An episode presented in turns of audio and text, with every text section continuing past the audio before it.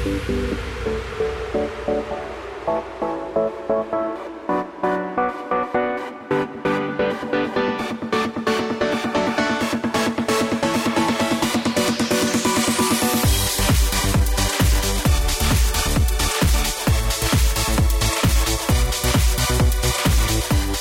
morning, everybody. Welcome to the Matt Townsend Show. I am your host, Dr. Matt Townsend, your coach, your guide on the side. Welcome to the program. Three hours of information, education, and entertainment.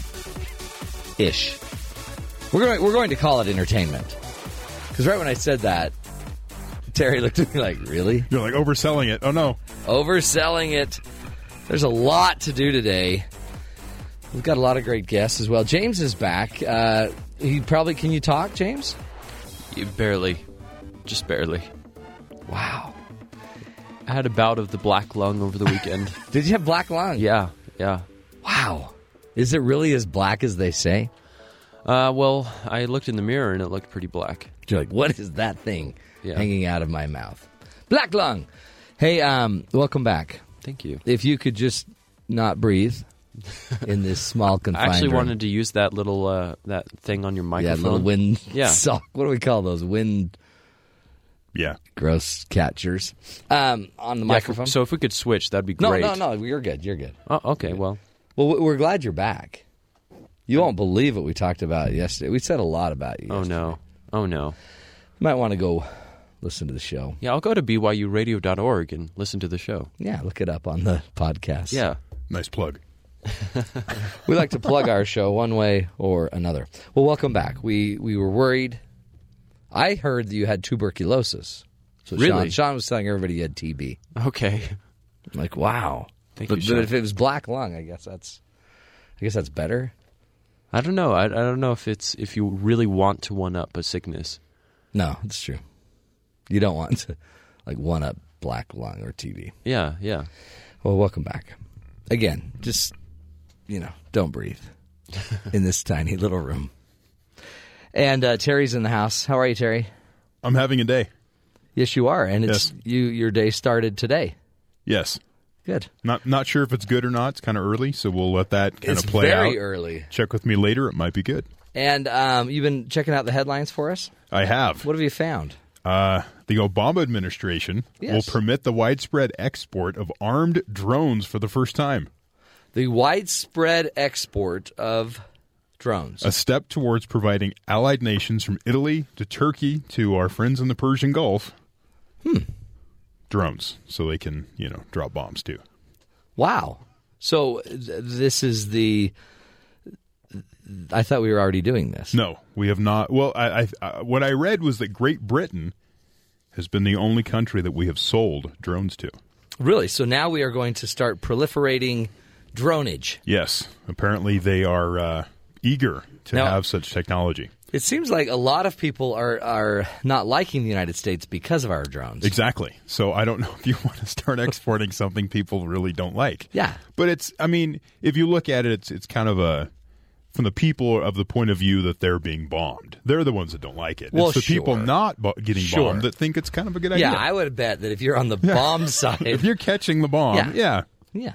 So but I mean, if you're on the drone side, you're fine. Now they do mention Italy, and I was reading yesterday. Uh, the Italian government's kind of on edge because of the activity in Libya, Yeah, yeah. which is 200 miles across the Mediterranean from their Yeah, their that, shores. tell me that So- wouldn't upset you a bit. right. So they want to have some extra. So now, now Italy's going to get involved.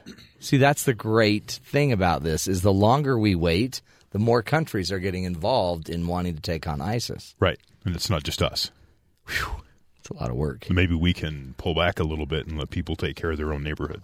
Yeah, that'd be great. That's the idea. but Unless we want to make money on drones. On that same note, officials from 60 nations are set to arrive in Washington, D.C. this week for Oh. President Obama's long postponed three day summit on combating violent, violent extremism.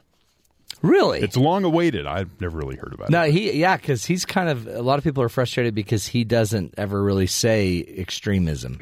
Right. He never uses the term really, but apparently the White House is holding a 60 country party Yes. to address And, uh, Extremism. I I read some other uh, elsewhere that they informed members of the uh, State Department that will Yeah. be involved on like the 11th of January. Oh, really? That you need, to be, you need to be ready for a 60 nation summit. Good job. Go ahead. So it's kind of late notice for. Yeah. No that- RSVPs. Like you didn't have to RSVP. I mean, that seems like short notice. I don't know. How do you get your whole entourage and country to a party just with about a month's notice? Uh, the Wall Street Journal reports the U.S. has decided to provide pickup trucks equipped with machine guns, radios for calling in U.S. airstrikes to some moderate Syrian rebels. Uh, defense officials said, but the scope of the bombings have not been worked out. So we are we again. We're not putting boots on the ground. We're not going to put our guys in. Right. Really, but we're just going to provide trucks. And that now it says use not use, but it says uh, what does it say? Pickup trucks with machine guns. Are those the Toyotas that they're always driving around Yeah. in on TV? Those are the yeah. Do that's we- probably that? Do we just go to used car lots and pick up some trucks? Mm-hmm. We did a and- show about that. Do you Yeah, remember? that? the, the plumbing truck. There's That's right, the plumbing truck. I remember that. yeah. The guy's like, "Wait a second, Is that Joe's Plumbing why is that in Syria? Oh my gosh!" from Scranton, Pennsylvania? Anyway, Yeah. Um, in by the way, Obama his job approval rates up to fifty percent. right, gas prices are up. That's or down. Down. me. See, but now they're going back up again. Right, so it's gonna drop again. It's going to drop. That's that's the perception of people. The Washington Post reports hundreds of Ukrainian government forces began a chaotic retreat from a surrounded town in the east east of the country Wednesday. A major defeat with uncertain consequences for the future of the grinding ten month old conflict. Well, hold on. I thought we had a ceasefire. Oh, sure, but everyone still shoots at each other, and no one's withdrawn at all so like they're supposed almost to. ceasefire. And yesterday, Putin just he goes those. Uh, he hoped the Ukrainian government would allow their troops to put down their weapons so that no one would be harmed. I'm like, you, you negotiated a ceasefire. Now you're just saying you guys need to put your guns down. Come on. Putin, they can't trust. No, That guy. I was telling you about that one this morning. This is from uh, Bill Browder, who's CEO of Hermitage Capital Management. He was on CNN over the weekend, Mm-hmm. and he says the he was what his company was once the largest foreign investor in Russia, so he has some knowledge Yeah, of their finances. Put a lot of money in Russia. He estimates that Putin's net worth, the president of. Russia, President Putin of Russia has a net worth, that's what he's estimating. but he's in office. exactly. Okay. $200 billion. Wow. I am totally in the wrong business. That would make Putin more than twice as wealthy as Bill Gates, Hmm. who has a fortune of seven or 79 billion, who is currently listed as the world's largest or richest man. Putin's worth 200 billion. Yeah, skimming off the top of oil and other exports. I mean, that's a lot more than the Clintons. A lot more. 150 million, weren't they worth? So yeah, Interesting. Two hundred billion dollars, but it, just makes no sense because he's just been a government servant, but he's been accused of stealing money, Yeah. and he's embezzling, socking it away and extorting. he you know they they they play there's some the, the government tries to show democracy but then they have constraints in the government and the bureaucracy to help out themselves apparently is what this guy's Crazy. uh, Bill town. Browder is saying about uh, He makes Putin's- like James's money. It's like it's like that caliber, don't you think, James? Yeah, it's, we sound sounds like we're almost in the same pay grade. Yeah, I mean you're new. You're new. You're young to this. Yeah, yeah. You're not Putin's age, but So I'm just like a step below that, yeah, or two, or two. or or You're a couple few. steps below. or several million. you need some to might like, say. yeah, you need to have some. Yeah, you need to have some. You need to go start a government Okay, or take over in a hostile way okay, that sounds the good. government. All right, and And then then just work kind on of it. take But- my But try to go find one of the ex superpowers because they got to have money, then take my cut off the top. right? Like you don't want to go grab Cuba right now. no Give it a while. Cuba needs some time to update their 1950s era car fleet that they're running around with. Well, I, I guess I'll, I'll, I'll ponder about which uh, superpower that. I'll, I'll take over. In some more, I guess, national news, Yeah. Rand Paul Oh yeah. set to announce his presidential run. According to the New York Times, he's going to do it on April 7th. That has to do with some federal reporting rules. And- Really? Yeah. Um, it says the junior senator from Kentucky selected the date for his advantage, raising funds toward his campaign 10 months before the Iowa caucuses. So keep that on your calendar. Mm, I already got it. Paul must still figure out how he can run for both president and senator at the same time. Because if you he loses Yeah, at president, you, got- want to keep your other one, job. You lose one. Come on. Something at that running for both violates Kentucky law.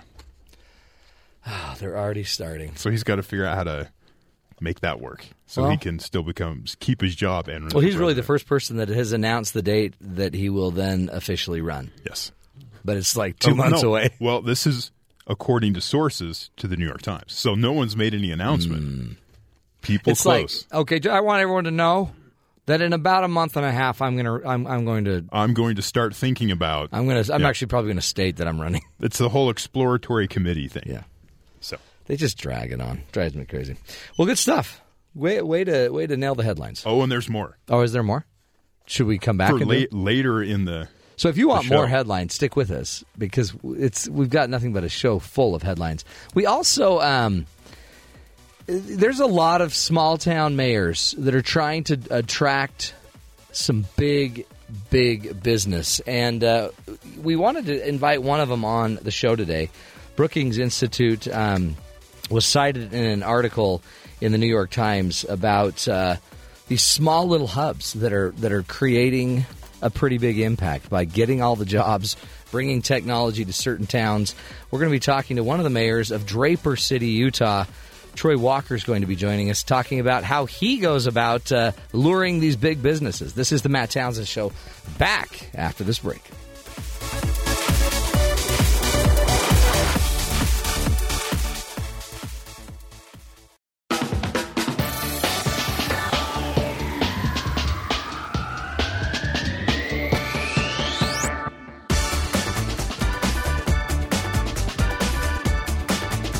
Welcome back, everybody, to the Matt Townsend Show. Hey, you know, we on the show we talk a lot about just uh, the news and the impact of, of what's going on with the economy and business. We we constantly hear things like STEM, uh, you know, the educational approach for uh, the youth, where we're trying to to get them more basic knowledge um, in technology and in mathematics, things like that. We also have talked a lot about uh, just the economy and the ability to move and to create jobs. We've had uh, experts on talking about how we can improve our own abilities to get jobs. One of the things I really wanted to focus on, though, is what's happening to a lot of small businesses. Um, across the country. In the New Yorker magazine, I, earlier I said it was the New York Times. It's actually the New Yorker magazine. There was um, an article by the Brookings Institute where they've been polling um, certain uh, data to find out where are all of these companies going. Where are these high tech firms starting to merge and converge?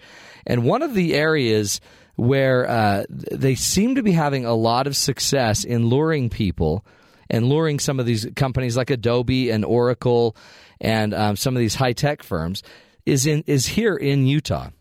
And so I, I thought, okay, what's going on here? How come Utah is able to attract so many of these different types of businesses?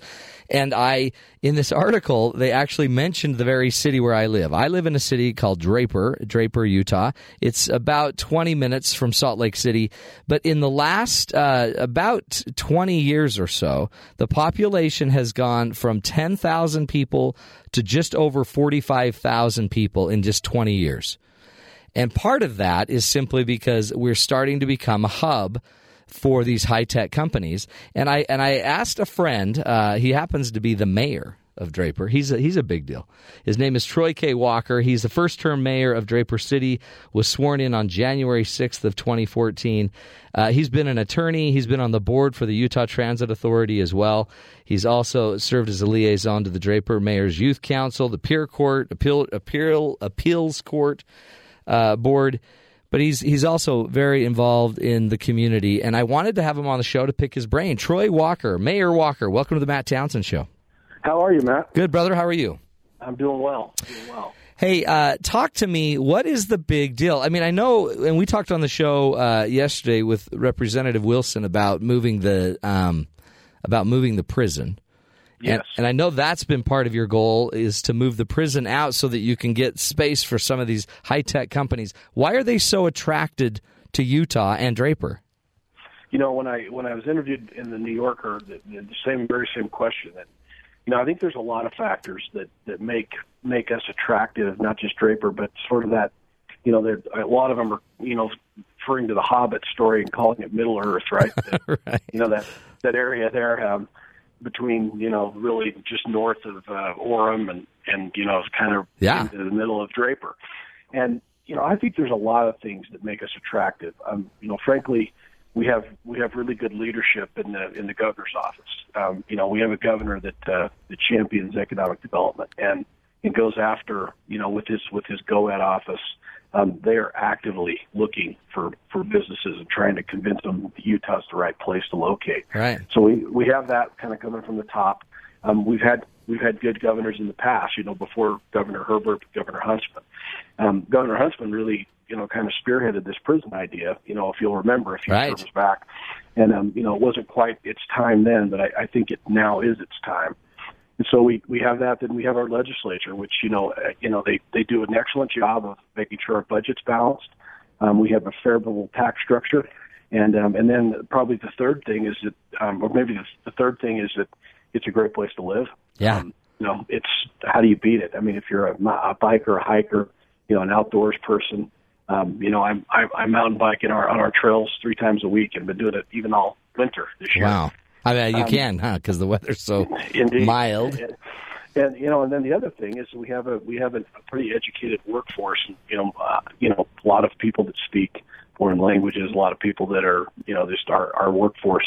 You know, despite what sometimes we hear about our education system, um, we we still have a pretty good we put out a pretty good product um, of of people that can that are hard workers and that can get after it and that uh, you know that want to that want to succeed. And so I think it's a great environment for Which- business. Which seems interesting because uh, I guess per pupil, because we in Utah, you know, we're known for having a lot of kids, and so we we actually spend less per pupil than than probably any other state, and yet we seem to be having a pretty advanced workforce that's able to to meet the requirements of some of these higher tech companies, right?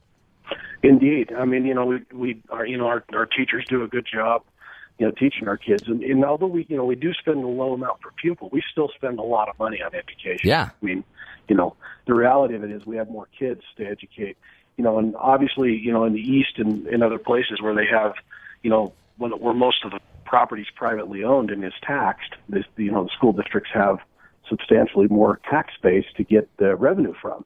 Yeah. In Utah, seventy percent of our state nearly is, is owned by the federal government. So, I think we do a pretty good job, frankly, with with the with the amount of land we have, the tax, and and you know what we do. Because obviously we're we're doing something right because people want to come here. Well, that seems like the thing. I mean, everyone's always down on government. No more government, blah, blah, blah. But the reality is, everything you just mentioned seems to be kind of byproducts of the government and the people. You mentioned the governor's office making it a, foc- a focus to get more jobs, but also legislatures playing a deal, tax base and the fair tax structure you know, making sure it's a nice place to live and then educating the people. So, really, as the mayor, your job is to do everything you can, I guess, to to create those conditions and then maximize those conditions and, and, and literally compete against probably 30 other cities for every factory or whatever. Well, you know, really, the way the legislature is set up, our, our the way the cities are funded, you know, frankly, I should spend all my time looking for retail establishments because that's where we get our largest chunk of uh, tax revenue. Oh, interesting. So- yeah. And so to go out and try and you know get jobs is probably a little bit counterintuitive. Although you know you can only have so many malls and so many you know different you know retail establishments. And, and my attitude was you know when I first ran for mayor, I mean I've been on the council for for two terms before, and you know as you look at the future, you know the 2014 plan, this this valley is going to have three million people in it in in 2040, Right. And, and it's you know and the reality of it is you know, I would rather have nice places to work because people have have to work, and if they can live and work in the same place, I think that benefits everybody economically. You know, Draper, frankly, is nearly built out as far as uh, you know residential goes. We don't have a lot left, Right. but you know, so people might might they might come to work in Draper at the prison site um, or down at our, our FrontRunner site, but they might live in Riverton, Lehi, or Herriman or you know South Jordan, West Jordan, Sandy, and you know that helps everybody. You bet. I think to the point that we start to cooperate and look look at it from you know a, a macro perspective. That's kind of what I'm trying to do. You know, you know the prison's not a bad neighbor. I mean, you Yeah. know, it's not like we have any issues with the prison. I mean, there's not like it's not. You know, I, I don't hate the prison from the sense of just because it's a prison. Um, you know, I'm a defense attorney in my day job, so you know, You've actually made good money on the prison. I've had a few clients go there. Um, you know, a very few, I might add. Um, but uh, I, I, I think that that piece of property is probably, and I think it's been ferreted out through the studies, is the single most valuable piece of property probably in the metropolitan, in the Mountain West. And Wow. it's you know bounded by I-15, Bangerter Highway. You've already got the tech hub in Lehi. With you know, Lehi's done a fan, fantastic job of of kind of doing the same stuff we're trying to do. Create a create a business environment. You got Adobe. You know, we have eBay at the other end, Yeah. our, where our FrontRunner site is, and we've you know we've we've really reached out and tried to make you know high density, you know, high quality development. You know, we've we've tried to get it planned for it now because we we think it's really coming down the road, and you know that prison site is is going to be an economic engine for the state, not just not just my city. You know, it's going to be it's going to be for the entire you know Yeah. state, region, everywhere. I think we have a legitimate opportunity, frankly, um, to get a Fortune 500 company to come make a headquarters here. Oh, um, see, that'd be great. Well, I mean, don't have in Utah. that seems like that seems like the um, the kind of the ideal is, and this is this is let's take we'll take a break and come back and talk about it because in the end. There's a lot of hard decisions that have to be made, like moving a prison, for example, in order to lure other companies in. Then also, um, and I want to talk to you about it, Mayor, when we come back. We also a lot of times are giving pretty good tax breaks, and the state will give tax breaks. And I don't know if, uh, and I don't know how the cities can get into that, but a lot of people are frustrated by the tax breaks that companies are getting in order to lure them to, to different cities and locations. We'll talk about that when we come back. Again, more with Mayor Troy Walker from Draper, Utah, one of the big tech hubs, Silicon Slopes, they're calling it. And uh, Troy's uh, leading the way in his city to make sure that uh, he grows the business environment here. We'll take a break. More on this interesting subject about businesses right here on the Matt Townsend Show.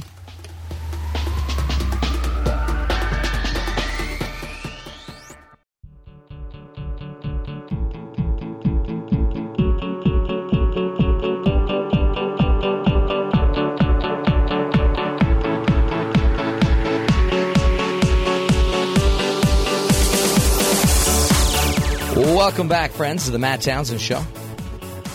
Well, businesses are on the move. Certain locations across the country are booming. They're able to attract, uh, you know, kind of uh, become these little hubs for technology or uh, other fields, you know, medical device kind of uh, areas. And there was an article in the New Yorker, and in the New Yorker, my very own mayor from my city uh, here in Draper, Utah, Troy Walker was um, was noted in this article and interviewed in the article. So I said, "Hey, I'm just going to call my mayor, get my mayor on the phone because I want to find out how towns are doing this across the country. How are we, you know, promoting and driving such strong business? Um, because I don't think every every town's doing it. Uh, I, I hear of a lot of states where unemployment is still much lower than it is, uh, or much higher than it is here in Utah. So we've got Troy Walker, Mayor Troy Walker, on the phone. He's in his first term, but he's been on the the city council for uh, two terms. He's also been a, a board member of the Utah Transit Authority and the chair of the Conference of Mayors. He has a bachelor's degree from the University of Utah and a JD from Willamette University in Salem, Oregon.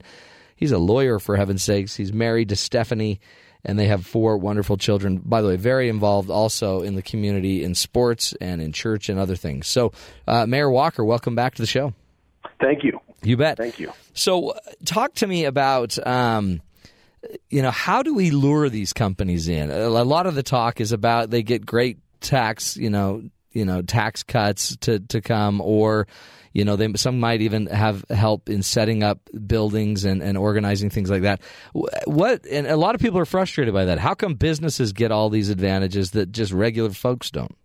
Well, you know, you got to look at life as a, the glass is half full. That's the first the first premise, I think, um, because you know it, when we talk about incentives, you know, just to simplify it, let's take for example, we have a big retailer that wants to come to town. Let's say they, you know, we know that they'll do maybe you know sixty to eighty million dollars in sales, you know, every year. Uh-huh. We get you know we get our portion of the sales tax out of that. So they they might come to us and they would say hey, we want to we want to buy a piece of property over here. It's in Greenbelt right now. It's a field. It's you know it's really not generating any money at all.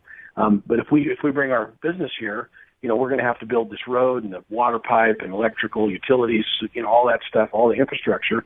And if you know it, it, it's it's expensive for us to get our you know get the roads and that to our business. How about you guys you guys deal with us on it and, and maybe you know let us recover our uh, our infrastructure costs you know over a period of time. And in other mm-hmm. words instead of us taking the entire amount of sales tax that we would get, we would split it with them, or we might have other some other arrangement. And you know, I look at that and say, how does that hurt us? I mean, right. you've got a you've got a you know a piece of property that's maybe in Greenbelt, it's not generating anything. You know, and if they come, and so what if it takes four or five years to pay off the infrastructure? When that five years is over, guess what? Um, we we get all the tax revenue. Yeah, money train. you take a grocery store, a typical grocery store to a community, you know, maybe like a the Smiths or Harmons or Albertsons, you know, they're worth in, in annual revenue to to a city somewhere between four and five hundred thousand dollars hmm. every single one of them.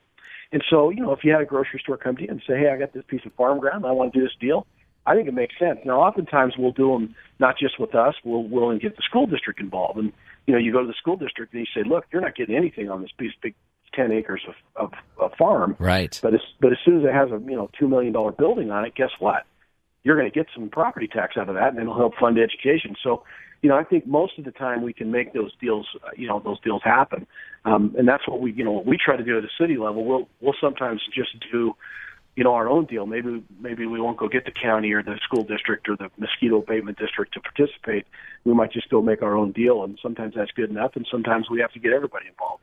Now, the governor's office, you know, GOED and and the Economic Development Corporation of Utah those I'm on that I'm on that board as well. Um, and you know they work really hard to to put together incentive packages. And you know to me, Matt, you know yeah. we all have, we have kids about the same age. Yeah. You know, and I, when my kids get done with schooling, I, I'd like them to be able to get a, a nice high paying job right here in, in Utah. Yeah, stay home you know, and come come home. home. Yeah.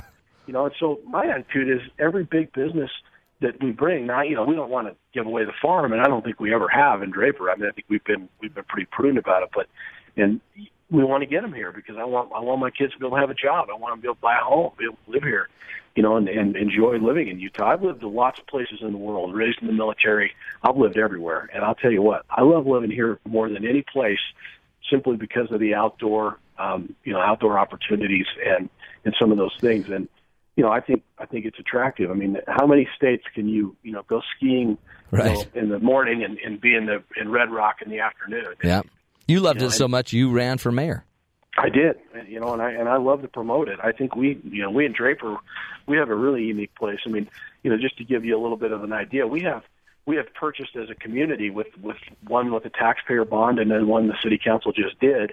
We have over seven thousand acres of open space that we've preserved. And I'm going to tell you, hmm. when a company like Edwards Life Science or um, you know uh, eBay, uh, one of these when these companies come, they and they see that we have committed to a quality of life with the trail system um, and, and preserving, you know, outdoor recreation opportunities that are literally minutes from your door. Right. Um, it's a big deal. I mean, it's a real big deal. I've met people up on those trails from England, from Saudi Arabia, from I've met people from everywhere. Hmm. And they come, they you know, the hang gliding park, frankly, most one of the most unique.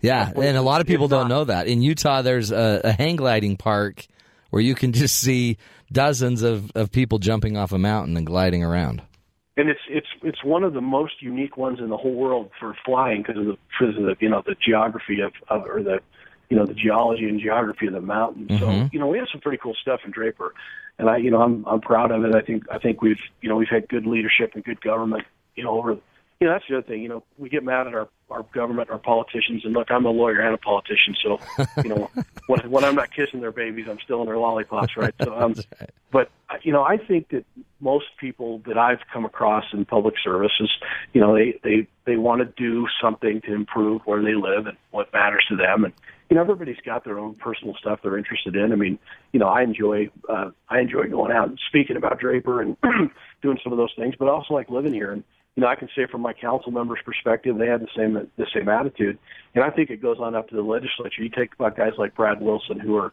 who've taken on the prison, right? You know, that's not a, that's not an easy thing. It's not. We talked about how many people are mad. Uh, you know, every city they Yeah. they take it to is like not in my backyard. Yeah, it's you know, and you know, we've we've had it for 63 plus years in our backyard, and so you know, I'm, you know, and like I say, it's it's it's not the it's not that it's a bad neighbor, but that's a that's the economic future, That's frankly, right. the county, north north part of Utah County, and Well, and it does. do It, it- has it right. benefits. You're taking 1,200 jobs or whatever with you. It's. I mean, it's Oh, a. yeah. It's a good thing. Is it? I mean, it really is like what I'm hearing, uh, just as a lay person, that I love politics, but I don't ever get involved in it, just because it just seems so gooey.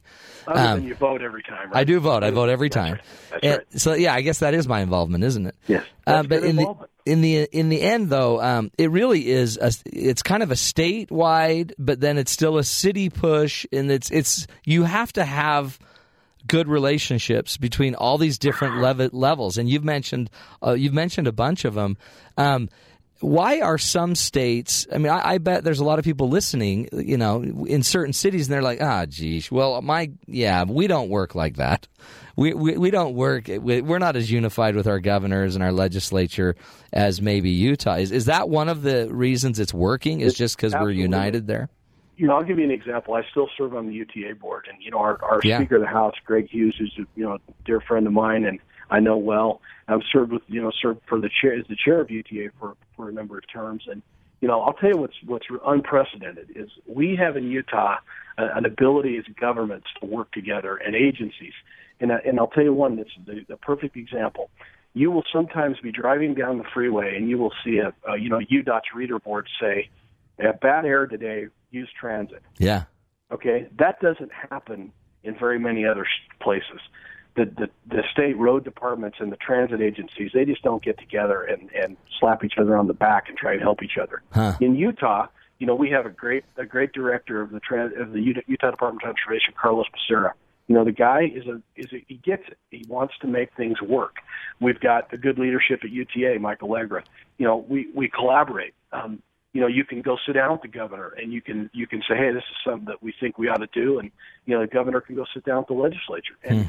you know, we don't always agree on everything, but you know, I think what speaks volumes for us is that we do we do cooperate and we do have a practical approach to making things, you know, you know, roll up your sleeves and and kind of make something make something work. yeah, And I, you know, I want to just applaud, you know, our, our leadership in, in government. I, I think from governor on down, the speaker, you know, and they, you know, our Senate President Wayne Niederhauser, another guy who, you know, has dedicated a lot of time. Uh, you know, Wayne has a business, and you know, I think politics is his hobby. But Yeah. you know, we're lucky. We're lucky to have Wayne. I mean, Wayne's been a, a great. You know, you look at other mayors, Tom Dolan.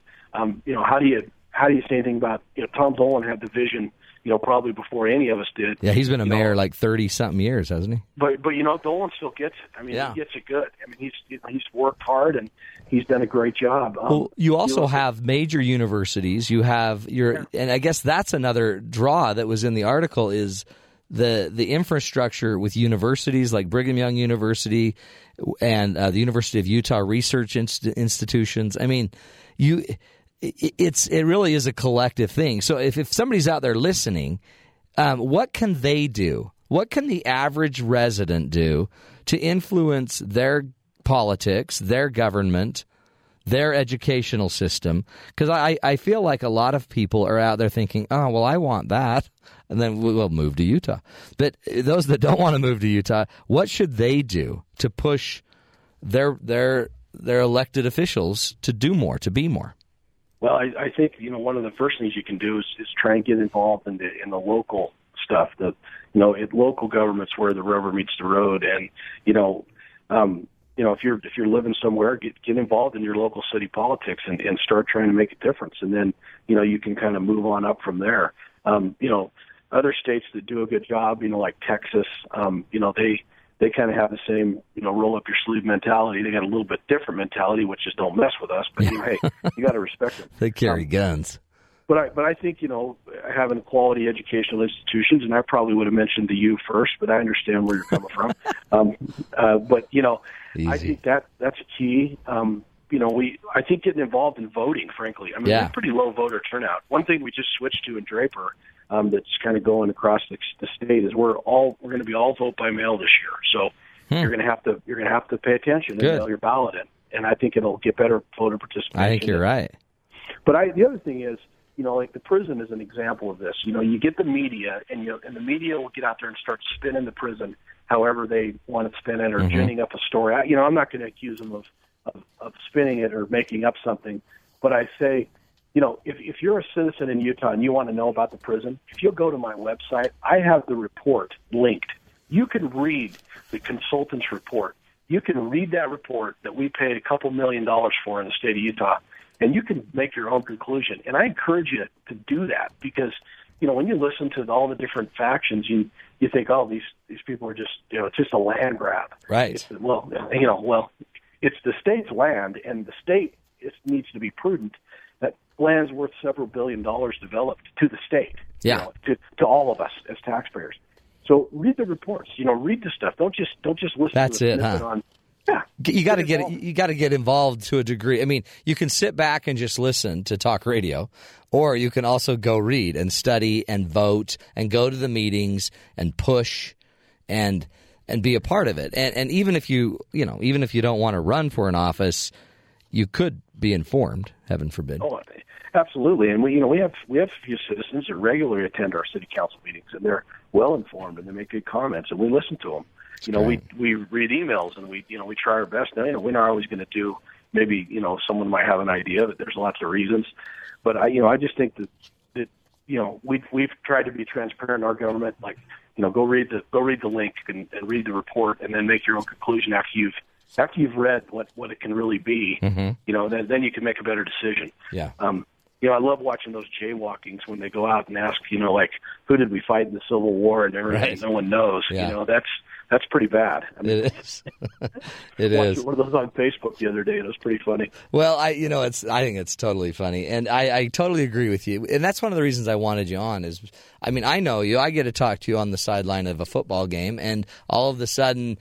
I know how informed you are, and then I also hear all these other stories out there. But I guess in the end, that is politics right there. And so, Troy, Mayor Troy Walker, we appreciate your insight. Uh, everybody out there in listener land, you know, it's not utopia. Every city, every town has their great offerings. Utah's not, you know, we haven't cornered the market. But in a weird way, uh, some states are. So make sure you're pushing your representatives to be more, to do more. And the only way you can do that is if you're informed. Get out there, go to those meetings, study the issues, start pushing your uh, your city to be more. We'll take a break. When we come back, continue this discussion. We might even take a little drone quiz. I don't know exactly what that means. It actually sounds a little painful. We'll be back. This is the Matt Townsend Show. You're listening to us right here on Sirius XM 143 BYU Radio.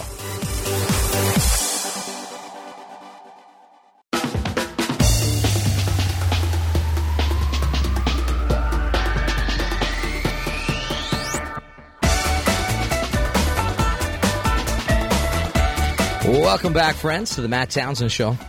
Hey, uh, speaking of being involved in your political process locally, uh, in Roswell, New Mexico, by the way, home of the uh, UFO Museum, I've been there. Fantastic, fantastic 15 minutes. It's where fir- first contact happened. Yeah. We right met there. the aliens right there. Yeah, I mean, and you know what? They have. uh, You know, I don't want to tip the hand, but they actually have life size, you know, demonstrations and aliens and displays. In fact, you you ought, your honeymoon. Have you thought of going to Roswell, James, for your honeymoon? I haven't considered it, but now that you mention it, sounds like a great option. It is a huge option. Anyway, check into it. I'm sure you can get great deals too. yeah. Uh, Roswell, New Mexico. It's the rural southeastern New Mexico town of Hagerman. So it's in that area. The AP there in Roswell posted this story. They had an uncontested election for three school board seats. Okay, uncontested. So um, the problem was nobody voted. Nobody turned out to vote for the school board seats. So what do you do when you have, yeah, you know, uh, County Clerk Dave Kunko said the three candidates needed at least one vote each to be elected, and he said nobody showed up to vote. Like, which I find interesting because you couldn't even get your wife to go vote. Like, I could get my wife to vote. I could get my mom and dad to vote. Maybe they don't live there. They, you, you didn't vote for yourself. Yeah, I was too tired. Have they I- counted the absentee ballots yet? Yeah. Those always seem to come in last. Yeah, I think they're still coming in. Okay. It's a very big county. But uh, he- Sounds like it. so. He's trying to receive legal advice to find out. You know, what do you do with a, cur- a, a board where nobody was elected? So you know, I would probably have a special election, and I would just tell everybody to go vote for yourself. Is that too controlling? That would lead to a three-way tie, though. That's a great point. You need three seats. That's that's oh, a perfect. Done. great point. You know, it sounds kind of like how Putin got in. Yeah. to bring if we're going to go full circle. Hey, another little local town news. Did you hear about the deputy who's retiring in Wyoming? He's mad because a new sheriff came into town. a new sheriff came into town, and uh, he's not allowing his his guys to wear their uniforms that they used to wear. He's he's banning them from wearing cowboy hats and cowboy boots. Now this guy's been there for years. Where's this at? This is up in Wyoming, Pinedale, Wyoming. The new sheriff of a Wyoming county has banned his deputies from wearing cowboy hats and cowboy boots, a change that led to one time longtime deputy to retire rather than give up his Western attire. Did he give a reason? Yeah, he actually did because uh, the boots are slippery Okay. and the cowboy hats blow off in the Wyoming wind. I can see that. But this guy's like, hold it. Whoa. Don't Really- mess with really? my hat. Whoa. This guy spent 40 years in law enforcement, 28 years with this sheriff's department, and now you're telling him he can't wear his boots? Because them boots were made for walking.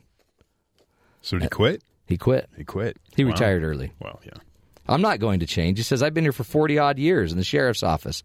I'm not going to go out and buy combat boots and throw my vest and hat away. He used to wear like a little vest with a little sheriff badge. So he was fulfilling whatever stereotype of He was the, the cowboy. Mm-hmm. sheriff cop guy, huh? Yeah, it's near Casper, Wyoming. Next thing you're going to want to do is take my spurs, and my gun away. See, that's why whenever there's a new sheriff in town, you got to watch out. I'm resistant to change. That, see, that's why people are worried about you, Terry, because you're like a new sheriff in town. Well, yeah, but I'm not making any changes until there's a reason to. No, but you do wear chaps, which is Do I? interesting. Well, I they I asked. I said, "What's the office dress code?" Don, can I wear my chaps? to work? And he said, "You know, we kind of wear Dockers. You know, maybe more into khakis. maybe some nice jeans, but yeah, chaps will work too. Little fringe, you know. no, they love you. It's really nice to know where you are too with your spurs, kind of like doing Oh that yeah, little. that's Yeah. what's so great. You can always hear metallic cling. Terry coming in. Yep. It's all about Clink, the entrance. clink. It's how you enter the room. That's Uh-huh. how you and then that's cool because you can't carry a gun. That you just have your stapler in your holster. right. That's neat. And your Yeah, tape. you just fire those staples at us. It's motivating. Staple guns. Super duper motivating. Uh, any other headlines for us as we wrap up this first hour? It's 56 after the hour, for heaven's sake. We have finished the first hour, and nobody died. You mentioned the drones. Yeah. We'll save that. Save the quiz because It's a little involved what we were thinking about doing. yeah, it's We want to test your knowledge of of dronage. But your brother got uh, he he bought a drone. he, he well his wife purchased one for Okay, let's Christmas. let's be clear because we used to call them a remote control whatever. yeah. Now we call them a drone. Right? Is there a difference? So if I go to Radio Shack in their super closing closeout cell, Everything's got to go. Did you mention? did you think halfway through that? Oh wait, they're closing. Oh yeah, they're closing. I did. So if I go to radio, oh, they're closing. So, but I'm going to get a good deal. So if I'm I get a good deal this, yeah. on a remote control uh, helicopter, is that a drone? It depends. Uh, I- I don't know what the Okay. requirements are and specifications, but there's a difference between the radio controlled toy and a drone.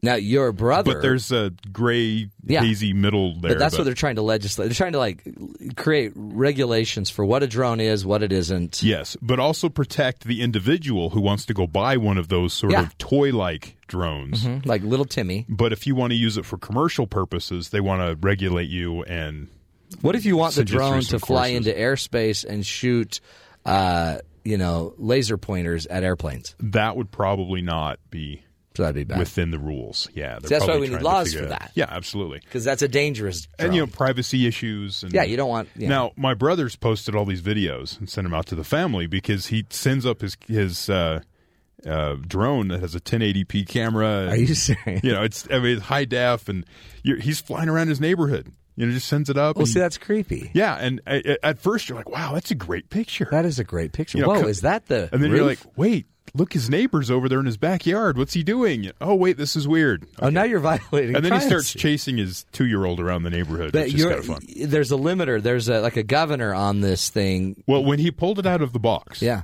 he had never touched the drone before, and so Yeah. he started just trying to fly. it. And I go, "Do you know what you're doing?" He goes, "I have no idea." No idea. I'm like, "That's that's safe. Yeah, it's great, great. And uh, and then it wouldn't go as high as he wanted it, so he read through the instructions because you know you're a guy, you don't Yeah. read the instructions, No. you just turn Just it on later and go. when it doesn't work. So he checked it out, and there is a limit to how high initially it's set, Mm. and then there's an upper limit now because he turned that off. So now he can fly it. at ten thousand feet. Well, no, it only goes as far with his specific model. It runs off Wi-Fi, Okay. so because he's controlling it with his iPad, How right? cool is this? So.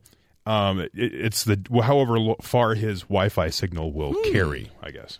So I guess it, yeah. So check your Wi-Fi. And there are specific provider. rules on how high these things can fly and all that kind of stuff. Yeah. So That's cool. It's So- it's it's interesting. Maybe he needs to get another drone that he can hook a, wi- a Wi-Fi router to. Right, make a network that flies through the air. That'd Yeah. Or just hook a cable to it and let it just pull the cable up. Yeah. All you need is like a thousand, five thousand feet of cable. Absolutely. So I mean, they want Hmm. to protect the individual being able to fly and kind of play with these, but Yeah. at the same time, don't have people that want to say, "Hey, let's see if we can get up there and uh, Right. And you don't want them landing on like the White airplanes." House yeah, lawn. crossing freeways No. and those types of things start becoming difficult. But you, like they, they're going to start showing up at, cr- at crime scenes. right. I mean, that's what's going to happen. Eventually, every television station can get rid of their helicopter and just have a drone guy. And that person probably needs to have some training. I think you're right. I think you're totally right. See, that was easy. That was even better than a drone quiz. Oh, we have the quiz though. Well, we'll do the quiz. We, oh, we're going to do the quiz. We'll take a break, my friends. Come back, uh, new hour starting uh, just after the break. This is the Matt Townsend Show on BYU Radio.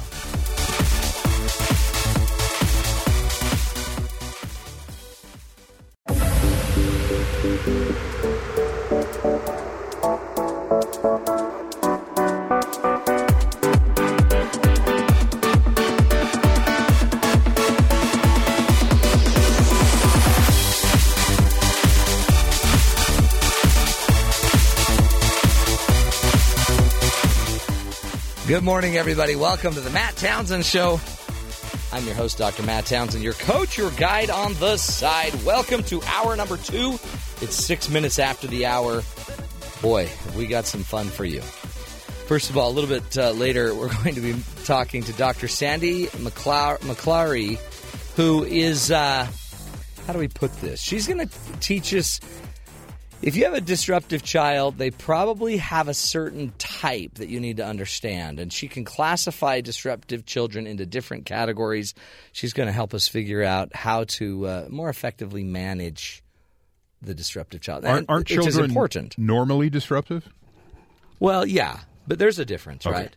There's a difference between, you know, the disruptive child that struggles, you know, sitting still, and maybe the disruptive child that you um, that that can't focus. And we might think that they're the same thing, but there might be a certain distinction. And there's the, then there's the child you just don't give sugar.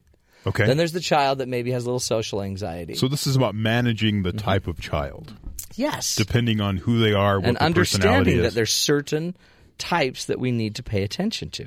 Anyway, great stuff coming up. But before we do that, uh, speaking of disruptive children, Terry South. Thank you. Not that not that you are one. Terry has one child. And How- he's very disruptive. How old is he? He is three and a half. Cute. And this morning, he left the house in his firefighter costume because if you would take him out of it, he would be a disruptive child. By the way, My wife is coping. sounds like James. There you go. Well, uh, speaking of which, Don told us when you first came on our team that we weren't supposed to give you any sugar. Right. It usually Keep isn't the sugar yeah. away. Little hyper there. Yeah, yeah, yeah. But it is the morning, so it could be beneficial to the show. You That's never know. true. Yeah. Give us a lot more energy. Headlines Hillary Clinton meets with Senator Elizabeth Warren. Now, that's a big deal Yes. because everyone on the left keeps saying we want Senator Warren, not Hillary. But now they're meeting together. I thought forever that they were the same person, Yeah, right. but they're not. Kind of the same hair. Yeah. I don't know about the pantsuits. So, what, but what is she saying? Is Senator Warren yeah, has repeatedly said she is not going to run. Not gonna do it. And all these other people are like, yeah, right. That's that, that's what everybody says. Sure. But I don't think she's to run. Um, but they Hillary Clinton met with her. They've never actually met. You know, like you know, social type things. You meet someone, say, "Hey, Yeah. what's going on?" But actually, sit down, have a discussion, have any sort of relationship of any kind. Now they've uh, they've met. What? How, how did They- they, did they get along? They met at at uh, Hillary's home. Weird. They sat down. All their handlers, all their aides, all the people. It was just them. Everyone else out of the room. Don't you wonder what they like? Did they eat? Like President uh, President Obama always like invites people over for a drink. Right. So That's a social thing. it was a social thing. But do you think that did they play cards? I don't know. It's interesting. It, there was no details of the meeting other than it went well. So she's not running. Elizabeth Warren is not running, she says, and she's giving Hillary Clinton her full support.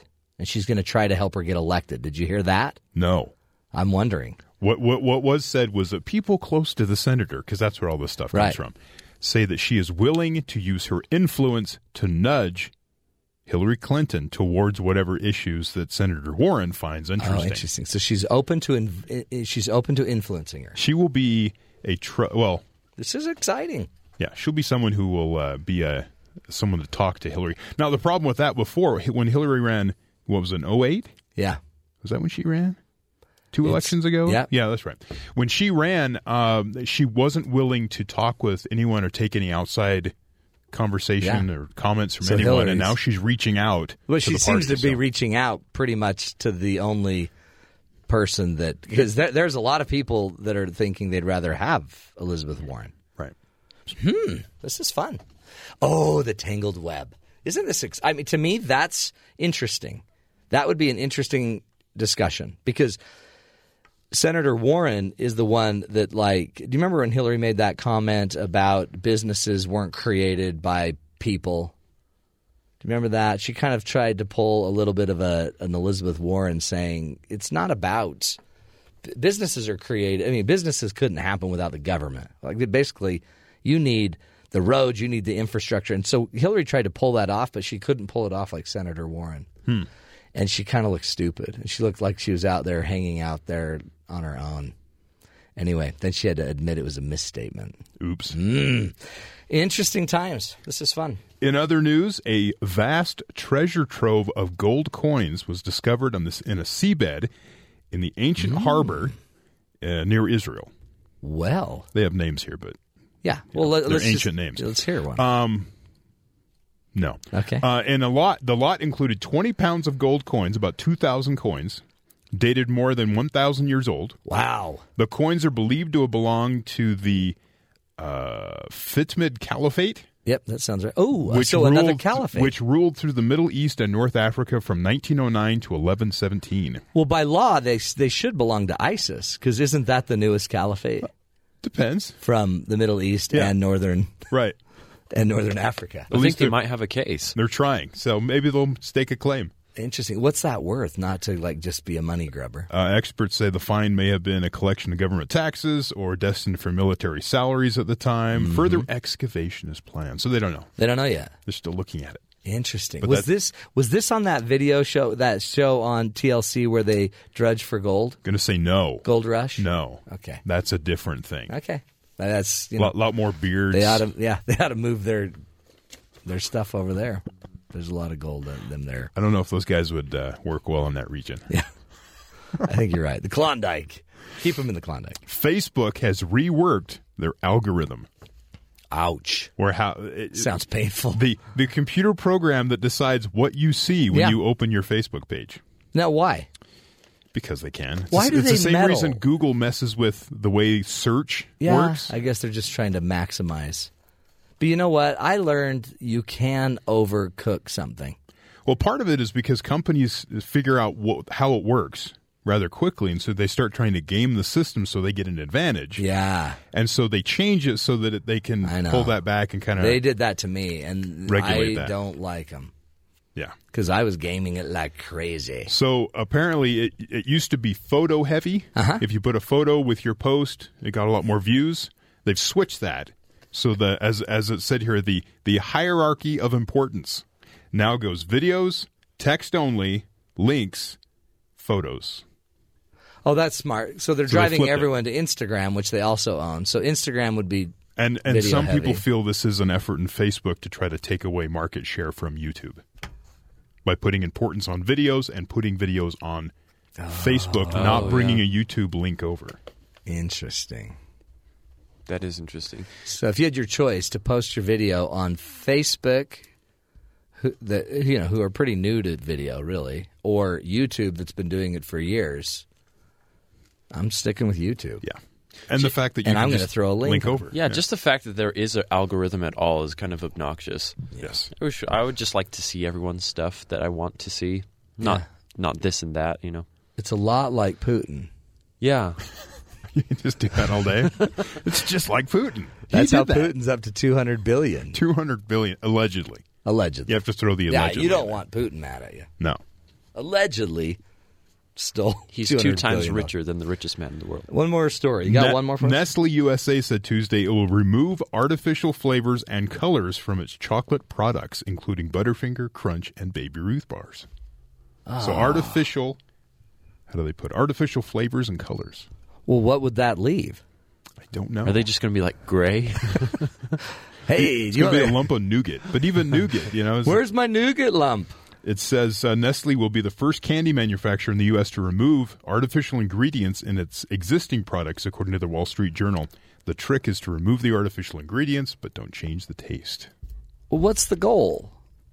Be healthier. People have a problem when it's artificial. I know, but you don't go to a candy bar if That's my healthy. fault. Uh, My thought is you're looking at it like right. you're not looking to eat an apple at that point. You want candy. So who cares what's in it? But people, you know, Mm. if you can, whatever you can, I guess, advertise and, and Yeah. put in there, you can say it's healthier. Well, if you're going, you know, if you want healthier, go to sweet rolls. That's a good point. That's You with me? Like Putin, he Like does that. Putin- Oh, that dude allegedly loves Allegedly loves sweet rolls. Sweet rolls. Oh, good stuff. So every story, like Putin and allegedly, has to be in there somewhere. That's the rest of the show. That's how you make a newsman right there. Just throw in allegedly. You can say whatever you want. And Just say allegedly. Yeah. Good stuff. Well done, Mr. South. We're going to take a break, my friends, and come back. We're going to be discussing disruptive children. Do you have any? Do you know any? You know, there may be some hope, folks. Uh, there are some tools that we can use to help us intervene a little bit earlier on some of these kids that are struggling, that, uh, you know, that are disrupting the classrooms, your family, your life. More tools, more ideas. Coming up next, right here on The Matt Townsend Show after the break.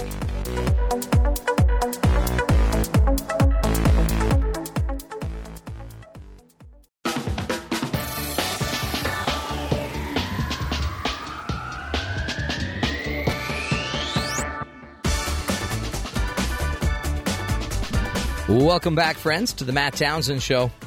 Hey, uh, have you ever noticed that uh, between naps, recesses, finger painting, snack time, teachers interact with a wide array of personalities in their students? Almost any teacher can describe the can describe the class clown, the shy types, the know-it-alls, the unique emotional, psychological, and time-based needs of each individual child is incredibly important. And the management of those needs creates a huge stress on the parents and teachers alike. Well, we have a professor from New York that has developed a program that is focused on helping parents and teachers to manage working with disruptive children. Dr. Sandy McClowry uh, created the program Insights into Child into Children's Temperament. It's a program that involves four temperament profiles, and each of these profiles is represented by a puppet for the children. For example, Frederico is the social and eager to try profile, and we're going to be talking to Dr. McClowry about uh, the success of this new program. Dr. McClowry, welcome to the Matt Townsend Show. Thank you, Matt. It's so great to have you on the show. And I mean, every child is so different, right? And yet, if they're if they're becoming a discipline problem, if they're becoming a um, you know a distraction or disruptive child, a lot of times it seems like that they're just the teacher just has to kind of throw them in the category of disruptive without always understanding why or what's going on. Is that what you see? Yes, unfortunately, what happens frequently with kids who are disruptive, they get put in the back of the room so the teachers can go on teaching. Yeah. And the situation just gets worse.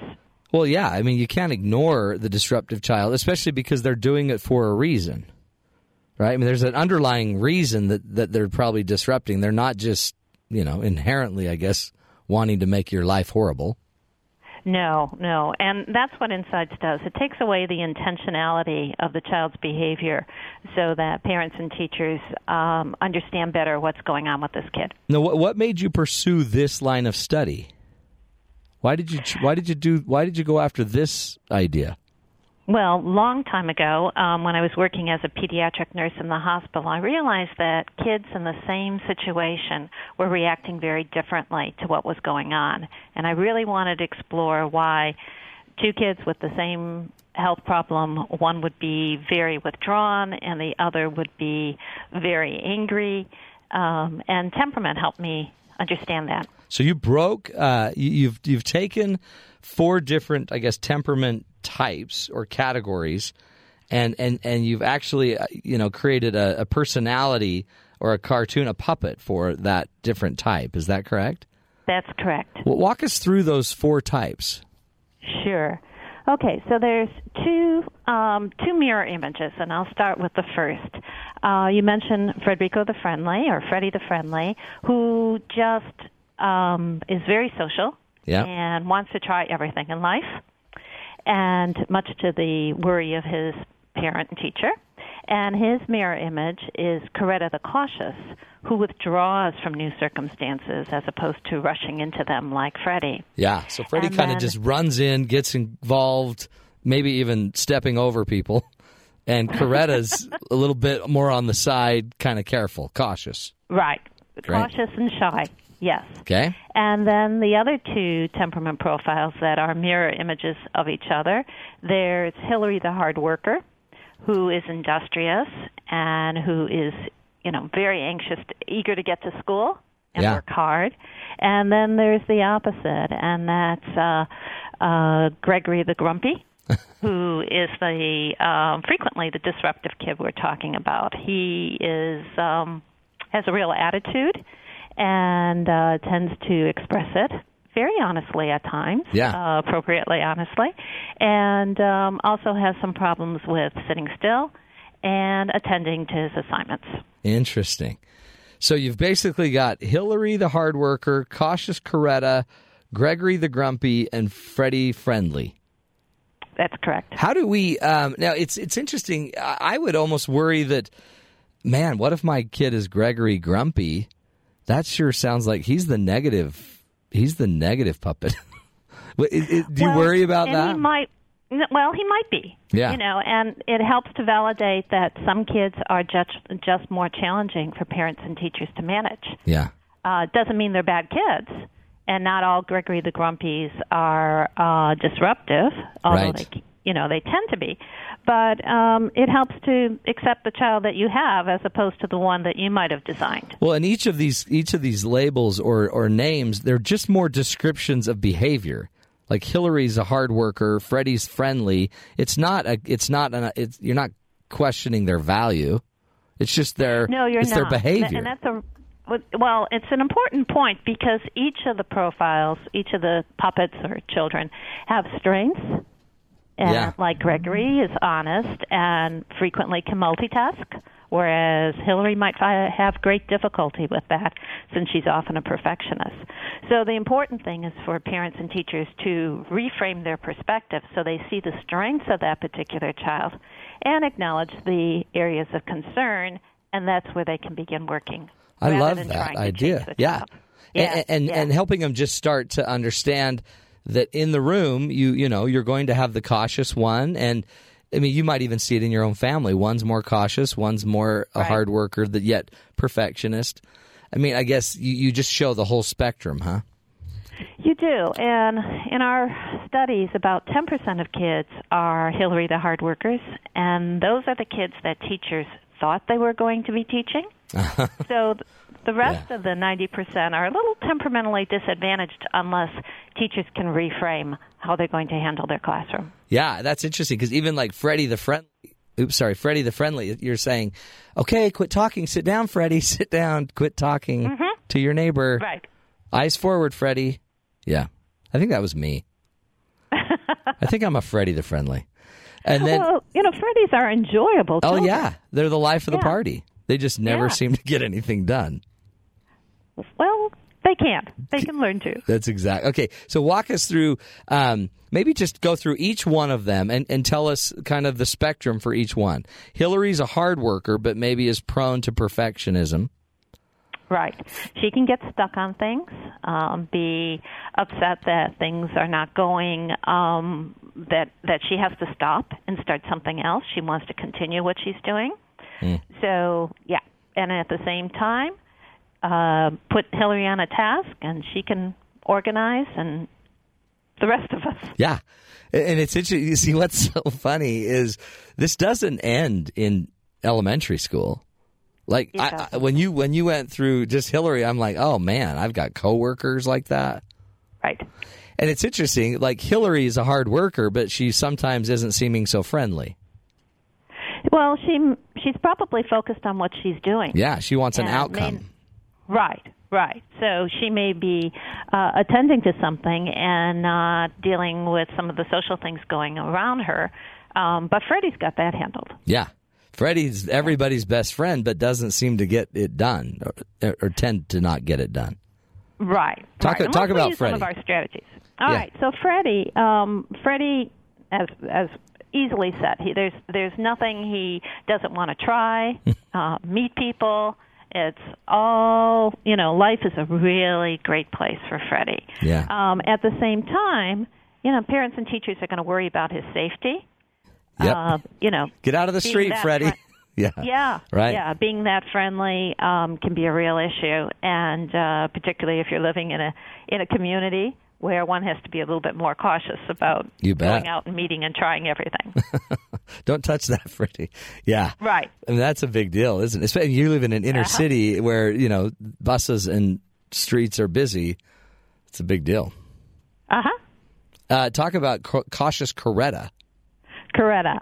Um, Coretta is well. We don't have to worry about her safety because She's already worried about it. Yeah. yeah, yeah. She's she's doing her own uh, checking out the environment and um, you know only treading in lightly and when it when it seems to be safe. Um, she's shy, but at the same time, Coretta's going to observe things that the rest of us are not going to notice. Yeah. She's highly sensitive to the environment and she picks up on all kinds of cues. So she's the one that can be very sensitive to when her friend or family member is having a bad day and what she needs to do to help them. Now, it's interesting. Uh, is she more prone to, uh, you know, anxieties, social anxieties?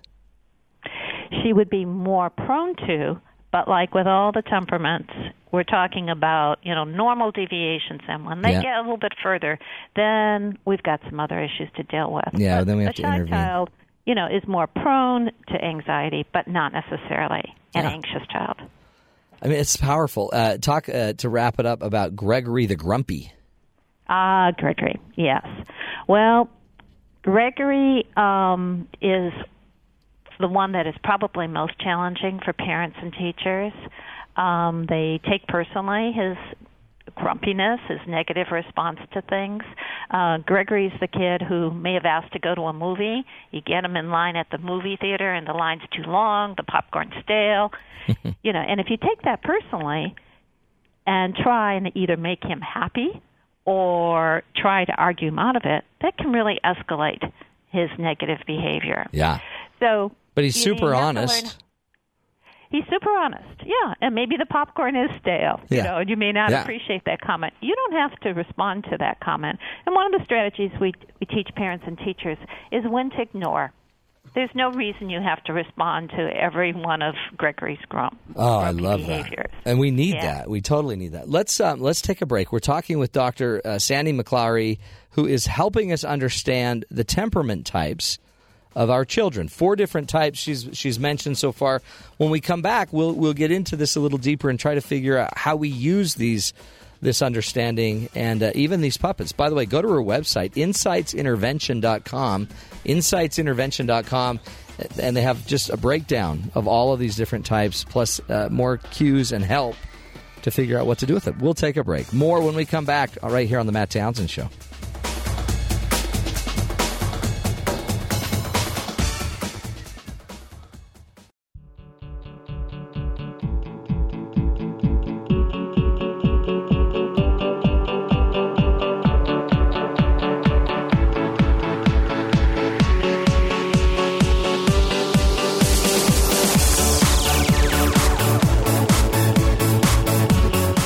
Welcome back, everybody, to the Matt Townsend Show. Today we're talking about uh, your child's temperament, uh, and if they tend to be a disruptive child, it's there's a powerful tool, and actually, it's not even. I don't even think it's just you know has to be for if they're disruptive or not. The reality is, it's good for your kids to kind of know their temperament, their style. And if you go to the website insightsintervention.com, you'll see the uh, brainchild there of Dr. Sandy Mc- McClowry, and she is um, a researcher and uh, and is really a, just trying to create tools for children to better understand who they are and, and how we can start to talk with our children about how they handle things. And she's introduced to us four different personality or um, four, four, different uh, temperament types. Is that what you call it? Yep. That's what you call we it, call. And for example, cautious Coretta, Freddie Friendly, Hillary the hard worker, Gregory the grumpy. And and really, what do you suggest we do once we've kind of identified which one which temperament tends to fit our child? What are we supposed to do with that? I think that um, one of the strengths of Insights is that we teach parents and uh, teachers how to tailor the strategies they use with their kids. For example, if you talk to Coretta in an overly firm voice, hmm. you can turn her just into a puddle, Yeah. the shy, the shy kid. However, if you use just a casual vo- voice with Gregory, you're not going to get through to him. Yeah, he doesn't respect So- that. Yeah, so you have to, you know, get in, get down to that little guy or, or or girl because there can be Gretchen the Grumpies too. Yeah. And look them directly in the eye and make sure you have eye contact, and then give them a directive that's very clear and very firm. Eh, so really all all you're suggesting is understanding your child. Right. And- Understanding your child and responding in a way that works with that kid's particular personality or temperament. Yeah, I mean, we do this all the time with adults, right? The Myers Briggs test. We have all of these other types of uh, evaluations where we can figure out if we're introverted, extroverted. Uh, you know, if we like information, or, or and and it just helps us understand how to approach that person. And I guess the same It is does. true with our children. Yeah, because we think that everybody is built internally the same way as we are. And only by understanding that there are, that people react in different ways that are based on their personality or temperament Yeah. can we really understand that particular person. Well, it's And it funny means because so it, much. it does mean a lot, and and I've seen it just as I've been teaching workshops. Workshops, sorry, with adults. Uh, it's the weirdest thing because I will have, for example, a Hillary hard worker or hard worker Hillary in a class, and if I give just a, a just a random kind of subtle assignment, she's probably the only one in the room that heard it, wrote it mm-hmm. down, and has five questions about it. Right. And I'm like, oh, you know, yeah, it's just you know, if you want to do it, you can do that assignment. It's you know, it's totally up to you. But because she's such a hard worker and so task oriented, she doesn't want to miss anything. And then you have she might be married to, for example, uh, you know, a, a cautious guy, and all of a sudden, um, that cautious guy stands back, isn't as risk taking. Anyway, it's it's just an interesting dynamic of human behavior. It is, and and when you understand that that's the per, the way the person is, you quit trying to change them, Mm. and instead you start working with them. Is there any downside to categorizing them? I mean, there's four different kind of models here. Don't Right. don't some people fall somewhere in between two of them? Sure, certainly, a lot of people fall somewhere in between, and you know we have tools that get more specific than the four temperament profiles.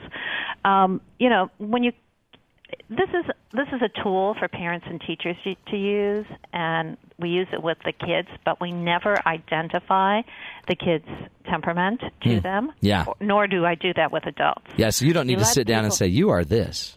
No, and you particularly don't say you're Gregory the Grumpy when you're mad at your kid. You know, right. you just don't do that. Yeah. Instead, it's a tool to understand people Yeah. and perhaps for adults to talk about the child, but it's never forced on the child. Right.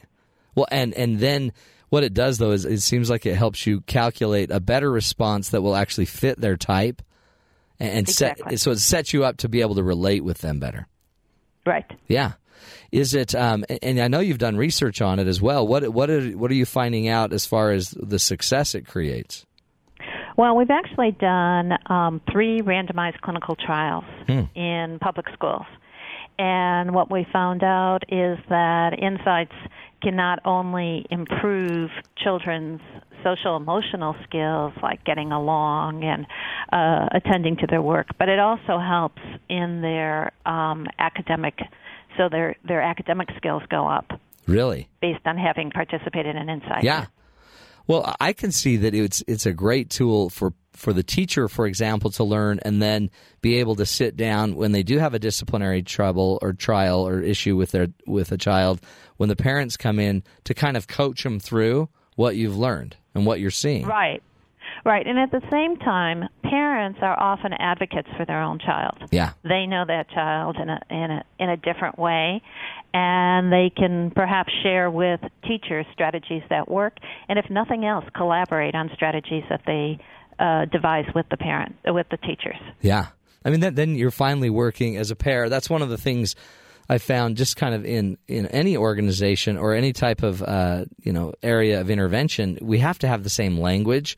And if you sit there and, if, if you sit there and, and just without this language of knowing that some people are just more cautious or some people are just more, you know, friendly, um, we might throw out other words like your hus- your your son's just annoying. Your son is just he's just into everybody's business. He's too talkative. And or um, this is just a difficult child. Yeah, exactly. Not necessarily. Right. well, and then, then you can only bet that the parent's going to just basically say, "Game on, let's fight." Then, and then they're gonna, then you're gonna, then you're arguing about, you know, a, a name instead of arguing, instead of actually talking and relating to the behavior. Well, that's what we also teach about um, counterproductive responses that just make the situation work worse with these kids. You have to learn to respond in a way that brings them along with you. Do you um do you so in on insightsintervention.com do you how how would a parent go about is there an assessment they could take? How would they go There about doing this? assessment. Yeah, there's an assessment um, right on the website, um, and then there's a parenting book and also a teacher book. Great. So they could actually sit down. I know you have videos as well. They can watch some videos. Well, the video there's lots of videos, and only a couple are on the uh, website. But the ones that are there will help parents and teachers recognize kids' temperaments. Hmm. Well, I think it's a you know it's it's powerful. I think knowledge is power, right? So the, Sure is. the the more this helps, is there um is there I guess as they get older, do the, do you notice that these types change? Does does a child's temperament evolve? Well, you know, there's a real difference between bad behavior and um, somebody's temperament challenges. Yeah. So, um, you know, hitting another kid is bad behavior no matter what temperament you have. Right. Exactly. Um, so the temperament types, they can, you know, they can evolve to become more so. Like you can get a child who's so perfectionist perfectionistic that she's absolutely stuck, or you can get a cautious child that is so withdrawn that they do become anxious. Uh, but at the same time, you can help them with the strategies that enable them to um, handle situations that, because of their temperament, is more challenging. You bet. I mean, I guess that's So the you key, can huh? stretch, you can stretch down uh, their tendencies. Yeah, and, and, and giving tools, solutions. And again, I see that in my own coaching practice. I can't tell you how many times I'd have somebody come in that really was pretty much just a cautious Coretta. And, um, or a high sensitive is what we call it in my business. And, um, yet they've never known that. They've actually always known that they were sensitive, but they never knew how big of an impact it was having, let alone they didn't have tools for what to do with it. And, Nor recognize the strengths of it also. Right, right. And then, yeah, exactly, because there's always the strength side of it. And then all of a sudden, when you just start pointing it out and and framing it not as it's kind of a neutral trait, it's positive or negative. It just depends Right. on how you're running it. And all of a sudden, they have this new insight. They even have a name for it. I mean, I just uh-huh. I spoke at a big group the other day and mentioned that I'm a highly sensitive person and basically I think I had 20 or so people make requests about what that more about that information about that. And I'm like, wow, people are just dying for information on their on who they are, on their own temperament and then solutions like you're talking about. They need some coaching. Right.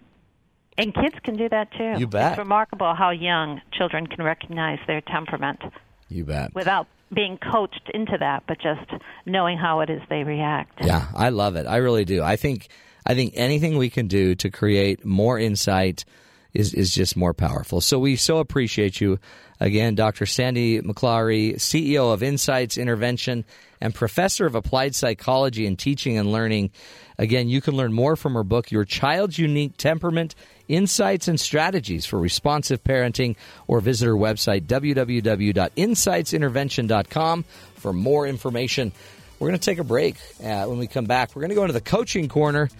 Going to give you a few of my own ideas for how we also can um, understand better our children, maybe move them towards healthier, happier goals. This is the Matt Townsend Show. You're listening to us right here on BYU Radio.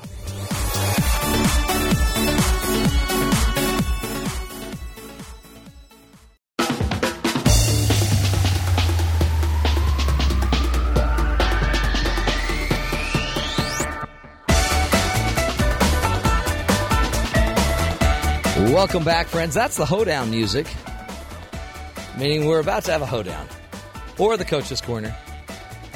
Hey, so uh, here's the deal.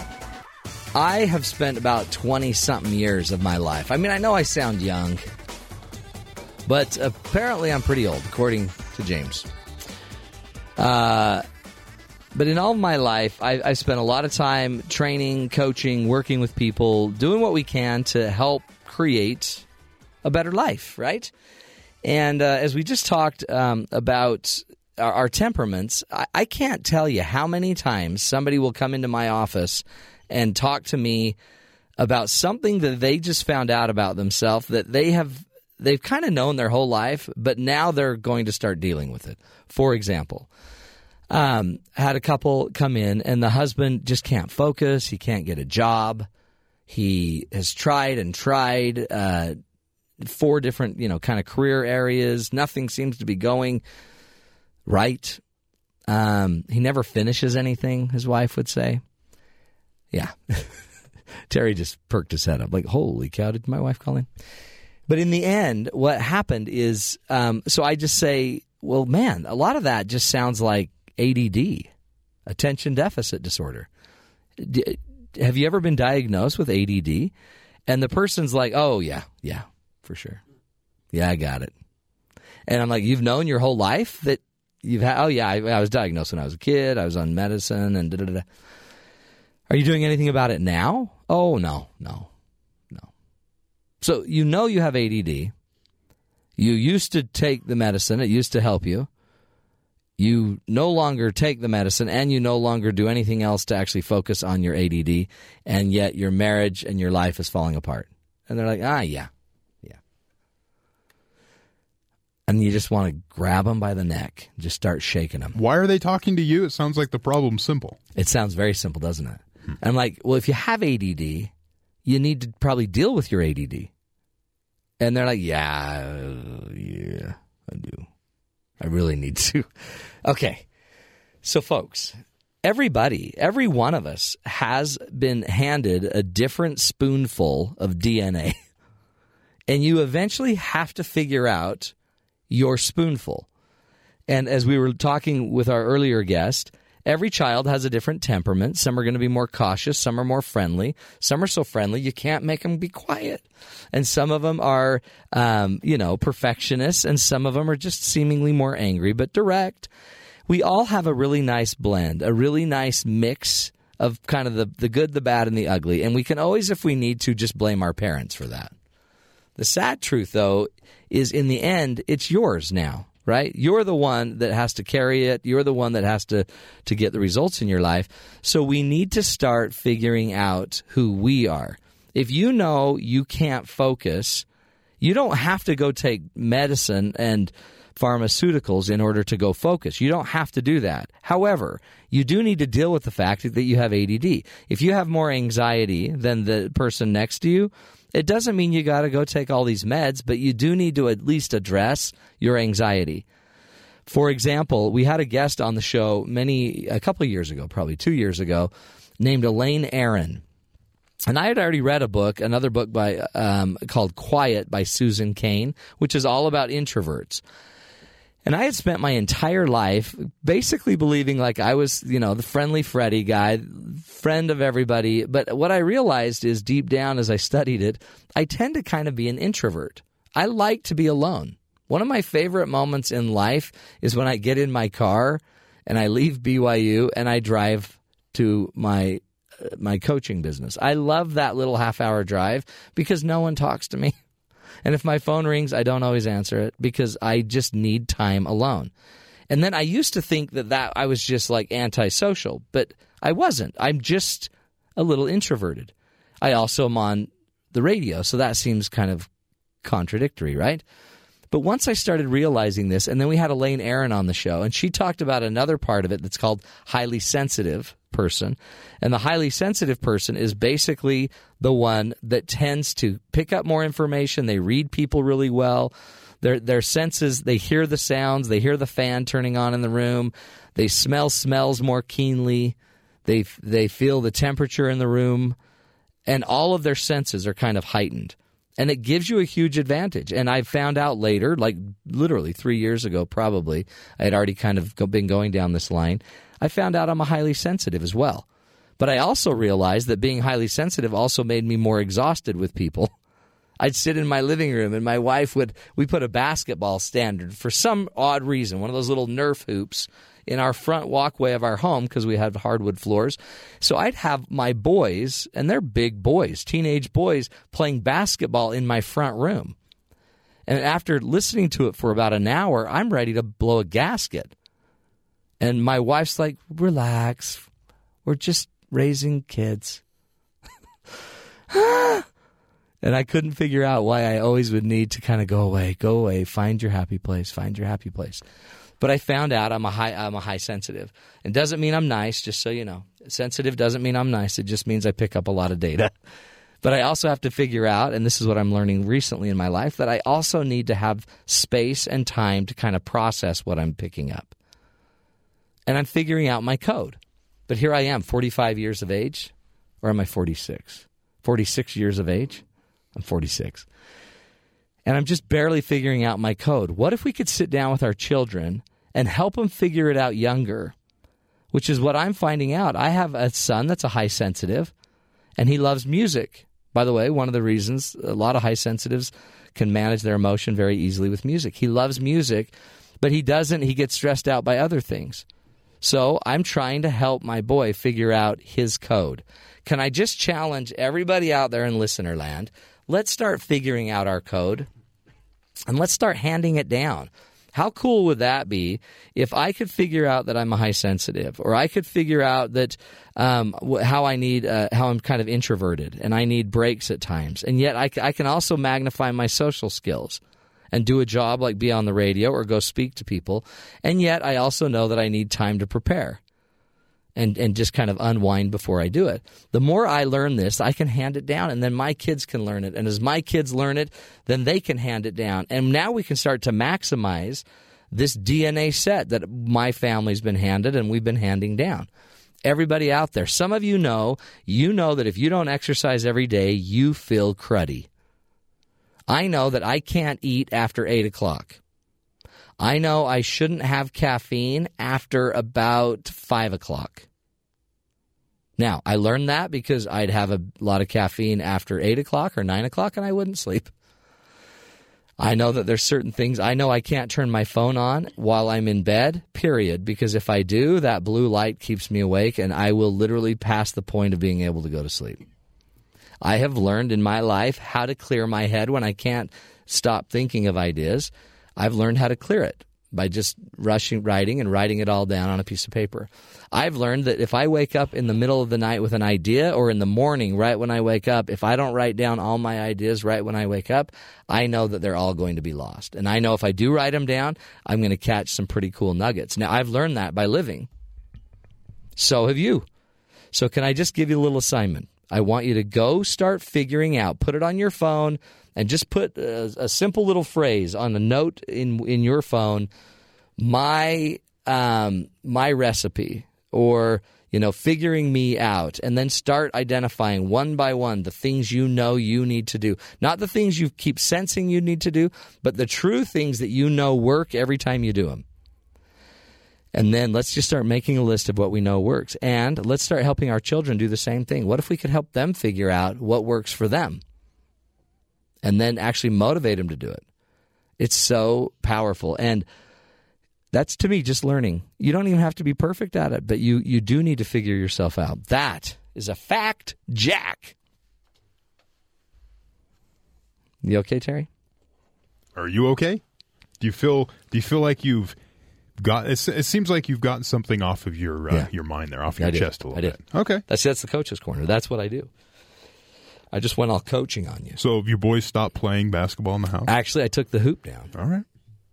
But you know what? And it's created a ton of peace. Do they understand that it's you, not them? Yeah. That's the problem? Yeah, well, well, yeah, that's what we said. I and go, because I go. it's your house, you're fixing it by taking right. away their toy? well, they actually just move the toy to oh. their room. If you want to Well- go make noise, go upstairs and you know run all around and do what you got to do. Go nuts. Don't do it But down here. we can't do it here. And you know why else? Because again, I still pick up all the scratches and the marks. I see the shoe print in the middle of the door. Come on.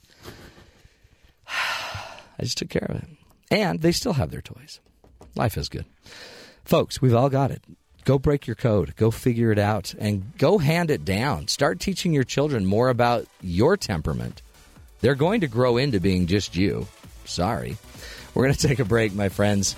Hour number two in the box putting a nice bow on it. We'll come back. Hour number three up next. This is the Matt Townsend Show. You're listening to us right here on Sirius XM 143 BYU Radio.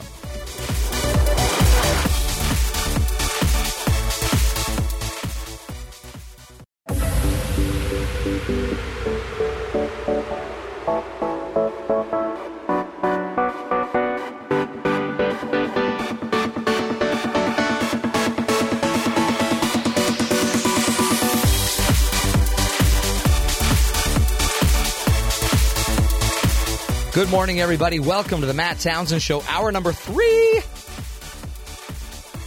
Three for three. We have started three shows. We have finished two. We are going to do another show right now. Welcome to the program. This is the program where we give you the tools, the ideas, we give you the headlines, but we also try to take it a little bit deeper uh, so that we can figure out, you know, what it means to you. It's not enough to just hear a news story. Don't you want to know what's kind of on the other side and what you're supposed to do about it? One of the things that we have figured out is that Putin allegedly is worth $200 billion, According to a guy who was on CNN, according to a guy who was on CNN. who has in-depth knowledge of their finances. Again, it's we want to be clear. It's it's allegedly he ha- is worth 200 billion, which would make him the richest man in the world. This claim is from Bill Browder, CEO of Hermitage Capital Management. Yeah. Now, I wouldn't want to be on his bad list. No. Putin's bad list. Last guy may or may not have died of radioactive poisoning Yeah. in England. You get yeah no in- in- I mean, allegedly And they, and you know, and Russia's like, well, we had nothing to do with that. And it's like, well, there's What? nobody just trips into radioactive poisoning. well hello Japan. Yeah, just there's fish coming from Japan all over the world now. not not at this level. This Yeah, level is the but he had another he had a type of poisoning right? They detected a Yes. certain type. Hey uh, let me give you some headlines. Now you know in the third hour we we kind of lighten the headlines a little bit. We lighten we lighten it a little bit because um, you know you've had a hard morning.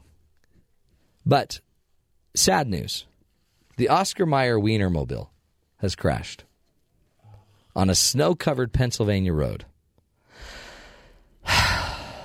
An iconic Oscar Mayer Wienermobile has crashed into a pole. By the way, hot dog on a stick. close. Yeah, I just came to my mind.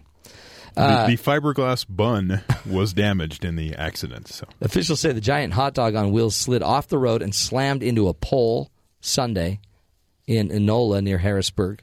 No injuries were reported. they have a racing suspension on those. I doubt it. Take corners. It's a 27 foot Wiener mobile. Yeah, probably not. By the way, where do you take your Wiener mobile?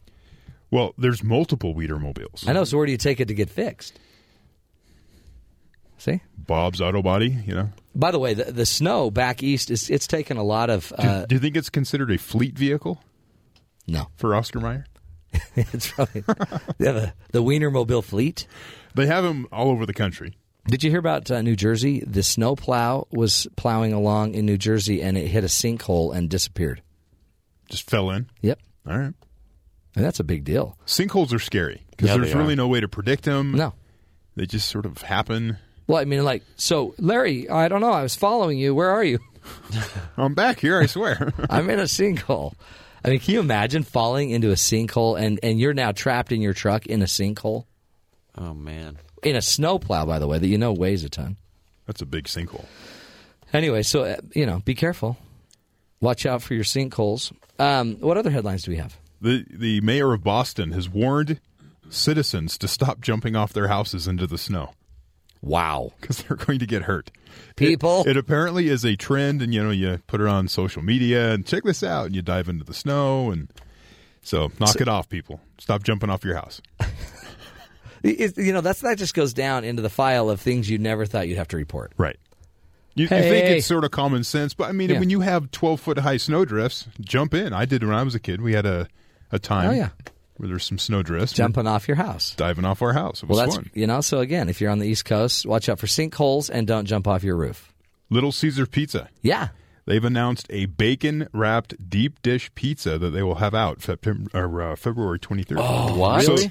You have the pizza, Yeah. Mm-hmm. the deep dish pizza, and the surrounding crust. The outside is all bacon. What? I know. Man, they just keep upping their game. It's all about bacon. You know how Sean has kept uh, bringing in samples of new Yeah. things for us to try? Do we need bacon pizza? Yeah. You know, I think Friday might be Sean's last day. Maybe we got to have Sean bring in the uh, bacon wrapped pizza as his last gift What a great way to start the morning. to the show.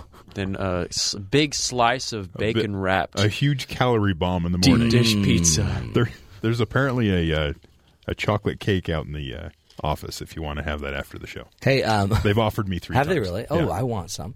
Here, here's something that I think you need to try with your son. Okay. Uh, did you hear about the woman? She's uh, a blogger, and she let her toddler dress her for a week. Mm. So for one straight week, she would let her child go into the closet and pick out whatever outfit. And this lady's a fashionista. She She has a blog. she has a blog. She's big into fashion, and she let her child pick her outfits, All right. and it's flat out hilarious. So if you loved your cute little toddler, how old is he? Three? Yeah. Yeah, he's he could pick out your clothes. Oh, sure.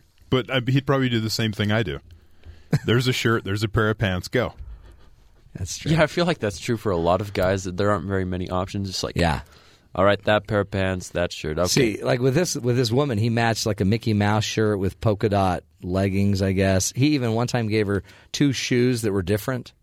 Okay. Wow. She had to wear two different shoes. That's By the way, inspired. and as a guy with plantar fasciitis, you Yeah. don't mess with that. No. That's how you're gonna. That's how you're gonna lose a foot. Don't wear work boots.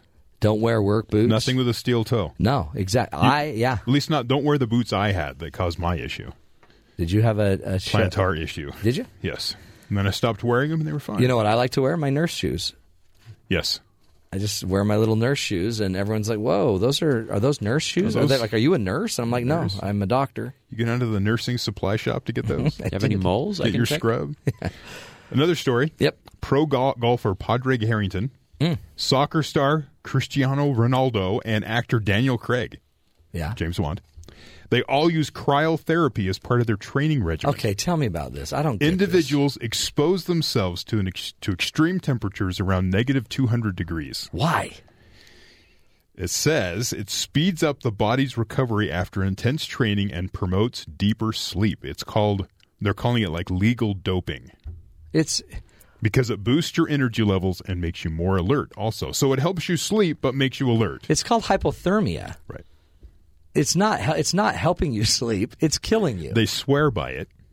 There are shops opening up across the country that offer the service. You go in, it's like a spa type of situation. You go into a deep freezer and How cold would you like to be, Mister Jones? Absolutely. I'd like to be 200 degrees below zero. That's crazy. That seems you, you totally have to fill out like a liability for. Absolutely. Okay, so if we do actually freeze you, and We you are lose not an arm, liable for that arm. a rugby team. They they they they followed the a rugby team who did it for an entire season, and all the players reported more energy. They reported they were able Really? to recover faster. Now, th- that's not really scientific. It's Well, based no. on their opinion, but Yeah. they felt like it was doing something for them. Well, wouldn't that be then the people in Alaska? You'd think they'd have a lot more energy. right. Get a lot more done because it's always cold. Maybe they eat Well, too much always. well blubber. Maybe. Mm. They've, Maybe you they've have to- insulated too much. That's it.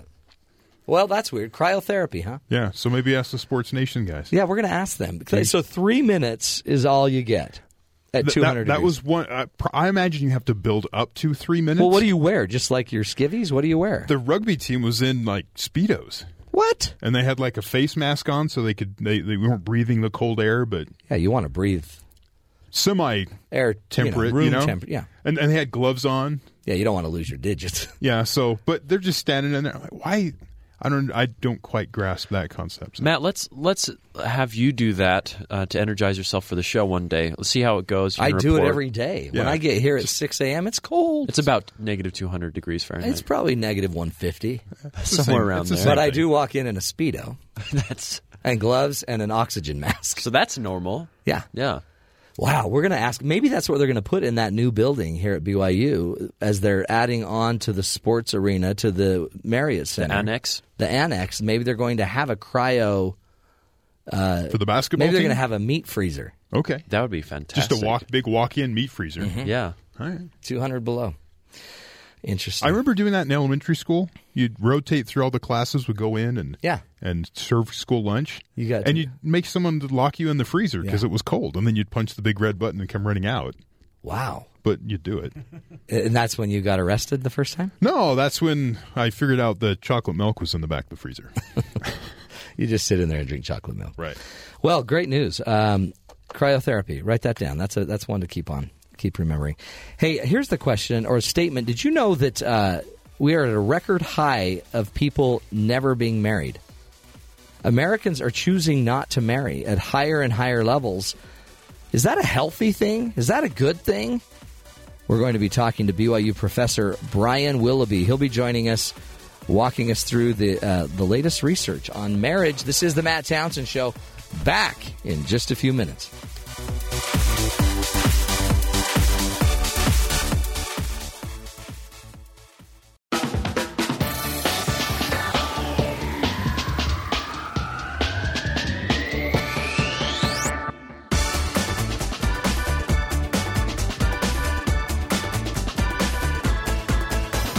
And we're back, folks. It's 19 after the hour. Uh, today we've been talking about a bunch of different subjects. Right now, I wanted to, to get into a recent Pew Research poll that shows that the share of American adults who have never been married is at a record high. But why is that? You know, pre- Pew Research suggests reasons such as low employment, the pursuit of education, changing ideals of American young adults. We're going to actually ask a pro who knows uh, why people are so hesitant to tie the knot today. Brigham Young University professor Brian Willoughby. He's been on the show many times before. He's an assistant professor in the School of Family Life and the director of the Relate Institute. You've got to go check that out. If you are in a relationship or on the verge of, like, if you're about to get married, go to BYU and just just do a Google search BYU and the word relate R E L A T E because there's a cool profile they can take. Yeah. Is that right? Are you over that, Brian? Yeah, I direct the Relate Institute here on campus. And, and like you said, we do have um, an assessment they can actually take that allows them to answer a bunch of questions about the relationship. And then it gives them a report saying Yeah. basically, here's where you're doing good. Here's where some You need to areas are, are not. And here's some places where you need to work. And and, and is it both parties in the relationship Mm-hmm. answer it, and then it, you, you give specific feedback for what they should go work Yeah, on? yeah. You don't have to have your partner take it, but you can. And Yeah. if you do, then when you get that report back, it says, "Well, here's what you said about the Yeah. relationship. Here's what your partner said about Here's you you're in the relationship." Because we actually ask them. They say, "Okay, here's what here's answer about you. Yeah. answer about your partner, and then your partner does the same. So then you can say, That's "Well, cool. Hey, you said that you're a really kind person, but your partner says that maybe you're not as kind as you think you are." You're kind of rude. Yeah. But it really is a powerful tool, and I've used it in my own profession just with clients. Go check this out to learn about yourself. Where do they go to get that? Um, they can go to www.relateinstitute.com. Dot com. Okay, so this, the Pew study uh, are is it true then Americans today are not getting married as much as they used to in the past? Yep, that's true. People are, are, are waiting to get married longer, Okay. and the, the percentage of, of the population that's not married has been increasing. What's the deal? Did we turn them off? There, there's actually a lot of factors that, Yeah. that are going into this. Um, but but one of the big ones is is that, that marriage is, is just one thing now. Uh, The social norms around marriage have been really changing. It, Yeah. it used to be this kind of thing that everyone did. That's just what you did. It was Right. what was expected of you. And, and now marriage is seen more as an option in life. It's, Yeah. it's something that you could do if you wanted, but, But you it's don't not. it's not to. needed. Yeah. It's interesting because it used to be the step: first comes love, then comes marriage, then a baby and a baby carriage. Mm-hmm. That's Yeah. just what I learned on the playground. yeah, and, and now it's more. It doesn't a- have to be that well, order. first comes love. We Yeah. still like the love. Yeah, stuff. love's still first. For love comes first, and then if you want to, you can have the baby. Interesting. And maybe if it's in marriage, that's okay. But as long whatever you want, That's right? It's that personal choice thing. so, what's the average age then for a male and female to get married today? It's about twenty-seven and twenty-eight. Really? Yeah. hmm And what did it? I mean, that that's crazy. I was married at 21. hmm So, are you telling me I missed eight great years of just? Well, it, eight great years of what is the Exactly, question, right? Because we, we do know that the longer people wait to get married, the less likely are they to get a divorce. There's some stability that comes with that, but as they wait, particularly into their late 20s and early 30s, Yeah. they're less likely to be happy. Oh, really? So, the older we are when we get married, the less likely we are to be happy being married. Yeah, well, it, there, there's kind of a, a U-shaped curve. Yeah. If you get married as a teenager, you're at risk for an Yeah. unhappy marriage. But if you wait, like I said, late 20s, early 30s, and beyond, there's a, there's an increased risk of being unsatisfied in your marriage. Well, it seems like the just the, kind of the the logic is you've you're you're not maybe used to being with someone else. You're Yeah. used to running your own show. It's your own life. You haven't had to pair up. Yeah, exactly. con- yeah, be a you've, you've had a long time. Usually, you're out of college or out of schooling. You've been in a career, been in a job. Like you said, you're used to being independent, and it, it's just harder to to merge your life Mm-hmm. with someone else at that point. What is it? Is it just because there are new options? Is that the idea, or is it a generational thing? Is this like another, you know, bruise on the millennials' forehead? I mean, what is it? It, it, it is a lot. The the millennials and, and how young adulthood is just perceived now, especially the, the early twenties. Yeah. you know, it, it used to be that that's when you're an adult. You know, you can vote, you can drink, you can do all these adult things. Um, but now most young adults in their early twenties are still saying, "I'm I'm finding out who I am. Yeah. I'm trying to figure out what I value. I'm trying to figure out what I want to do with myself. I'm, I don't want to get married and, and, and, and put myself down in one particular area. I, I want to travel Live. the world. I want to live. Yeah. Isn't that? But is it? So, because it's so weird because we were sending, you know, in World War II, we were sending 18 year olds to war, 17 year olds to war, mm-hmm. and they kind of knew who they were, or they knew enough. Yeah. Is it? Uh, have we are we becoming less mature? Is is it how we're living now that we're not maturing early enough and knowing? I mean, I kind of knew I didn't know everything in life, but I knew I wanted to get married and have kids and have a life and move on. Is something changing? Well, part of part of it is there's a new economic reality for Yeah. a lot of people. You know, it used to be you could graduate from high school, and if you didn't want to go to college, you could probably find a stable job and, and kind of move on with life. And, and that's becoming less and less the case now. Um, even we know a lot of college graduates are having a hard time finding stable employment, and so there there is more of a sense of college becoming more and more of a necessity for a lot of people, at least some sort of post secondary education, um, and and then that because of that, there's also oftentimes a lot more connection with parents now. Parents are much more involved with their late teenagers and, Hmm. and early 20 year olds. And so that, that dependency Yeah. on family is much stronger than it used to So it might be some of our parenting too. Then we've as we've maybe overprotected the millennials. We've told them they can succeed at everything, and we've pretty much made sure it happened. Yes, and in fact, I've done some actual research on you? that of, of parents of young adults, and it's interesting when you ask the parents about marriage, um, they're sending very clear messages to the young adults about wait. You know, a lot of them got married like you did Yeah, you know, in the early 20s, mid 20s, and they're saying, you know what, it was hard, Yeah. and I want better for you, so wait. You know, go to school, have fun, travel the world, hang out with your friends, delay things just a little bit. You know, they still want them to get married, they still Mm-hmm. Yeah. want their grandkids Yeah, yeah, yeah. eventually, but wait just a little bit. And, and the young That's adults are internalizing that message. In fact, a lot of parents even incentivize their kids. Say, "Hey, graduate college, wait till you're a little bit older, and here's here's what I'll give you to do Ah, I'll pay you if. Yeah, you I'll slow pay. it I'll down. pay you. Yep. hmm Oh, that's sick. Yeah. no, maybe not. But I, it's really interesting how how parents influence. I have never I've never thought of that, but I could see like what's the hurry? What's the hurry? No big deal. Just slow down. But there's also I wonder if you then pass the point of um, kind of prime. So you so then all of a sudden you've you've overshot it. You now have habits that are going to be harder to break. You're more of an independent versus an interdependent being. Yeah, and, and you hit into what we call marriage markets too. So Okay. the, so a marriage market is basically who is available to me Oh, that's true. that I can pick, right? You Yeah. go to the produce department That's at a grocery right. store, you get to pick everything. But you're sometimes you go there Uh-huh. and you go there late at night or some and all the f- good fruits picked over. Yeah. it's the Bruised. same. Yeah, it's the same basic the idea, bruised, right? yeah. Is if I wait too long, and this is actually becoming more and more of an issue for young adults that wait till their late twenties and early thirties. yeah, who do you marry? Is they get it into a job.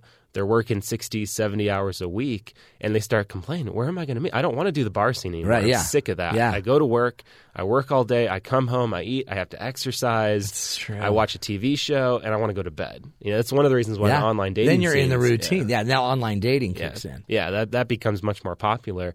But still, there's this issue of, of, of my, my marriage market. Those people that are available to me is is, is a little bit limited. So I guess as as the marriage uh, age is increasing, i- is it is it impacting the amount of children we have, the number of kids? Is that Yep. going down? Yep, you see those same trends. People are waiting longer to have kids. People are having fewer kids.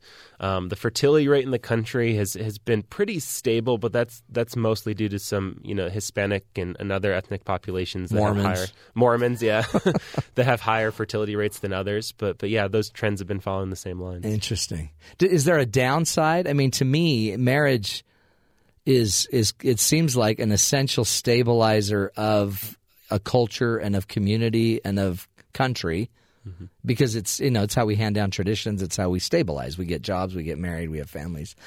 I guess if we're marrying later, is it does it destabilize the country at all?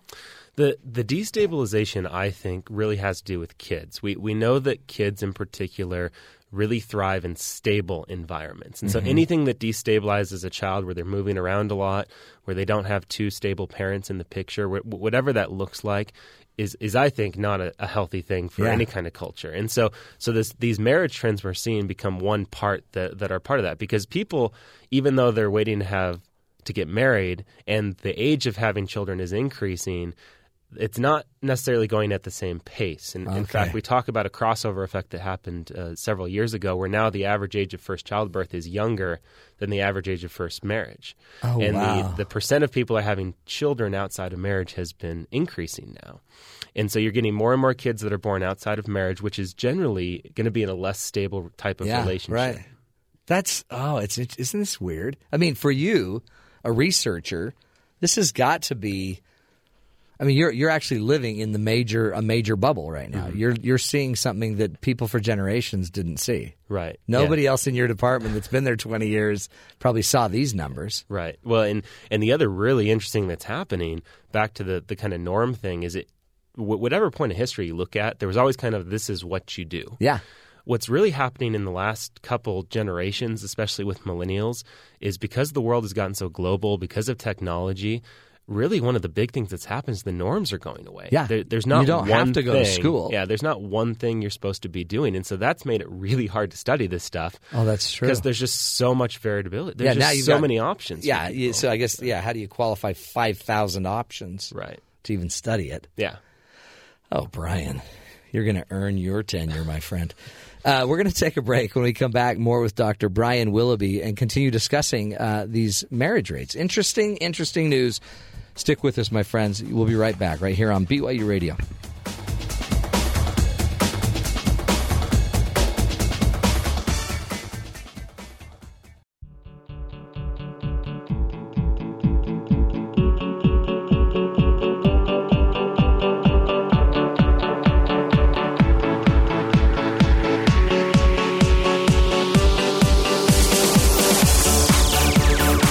Welcome back, friends, to the Matt Townsend Show. In the house is Professor Brian Willoughby. He is an assistant professor in the School of Family Life and the director of the Relate Institute, which is a non-profit organization dedicated to studying and improving romantic relationships.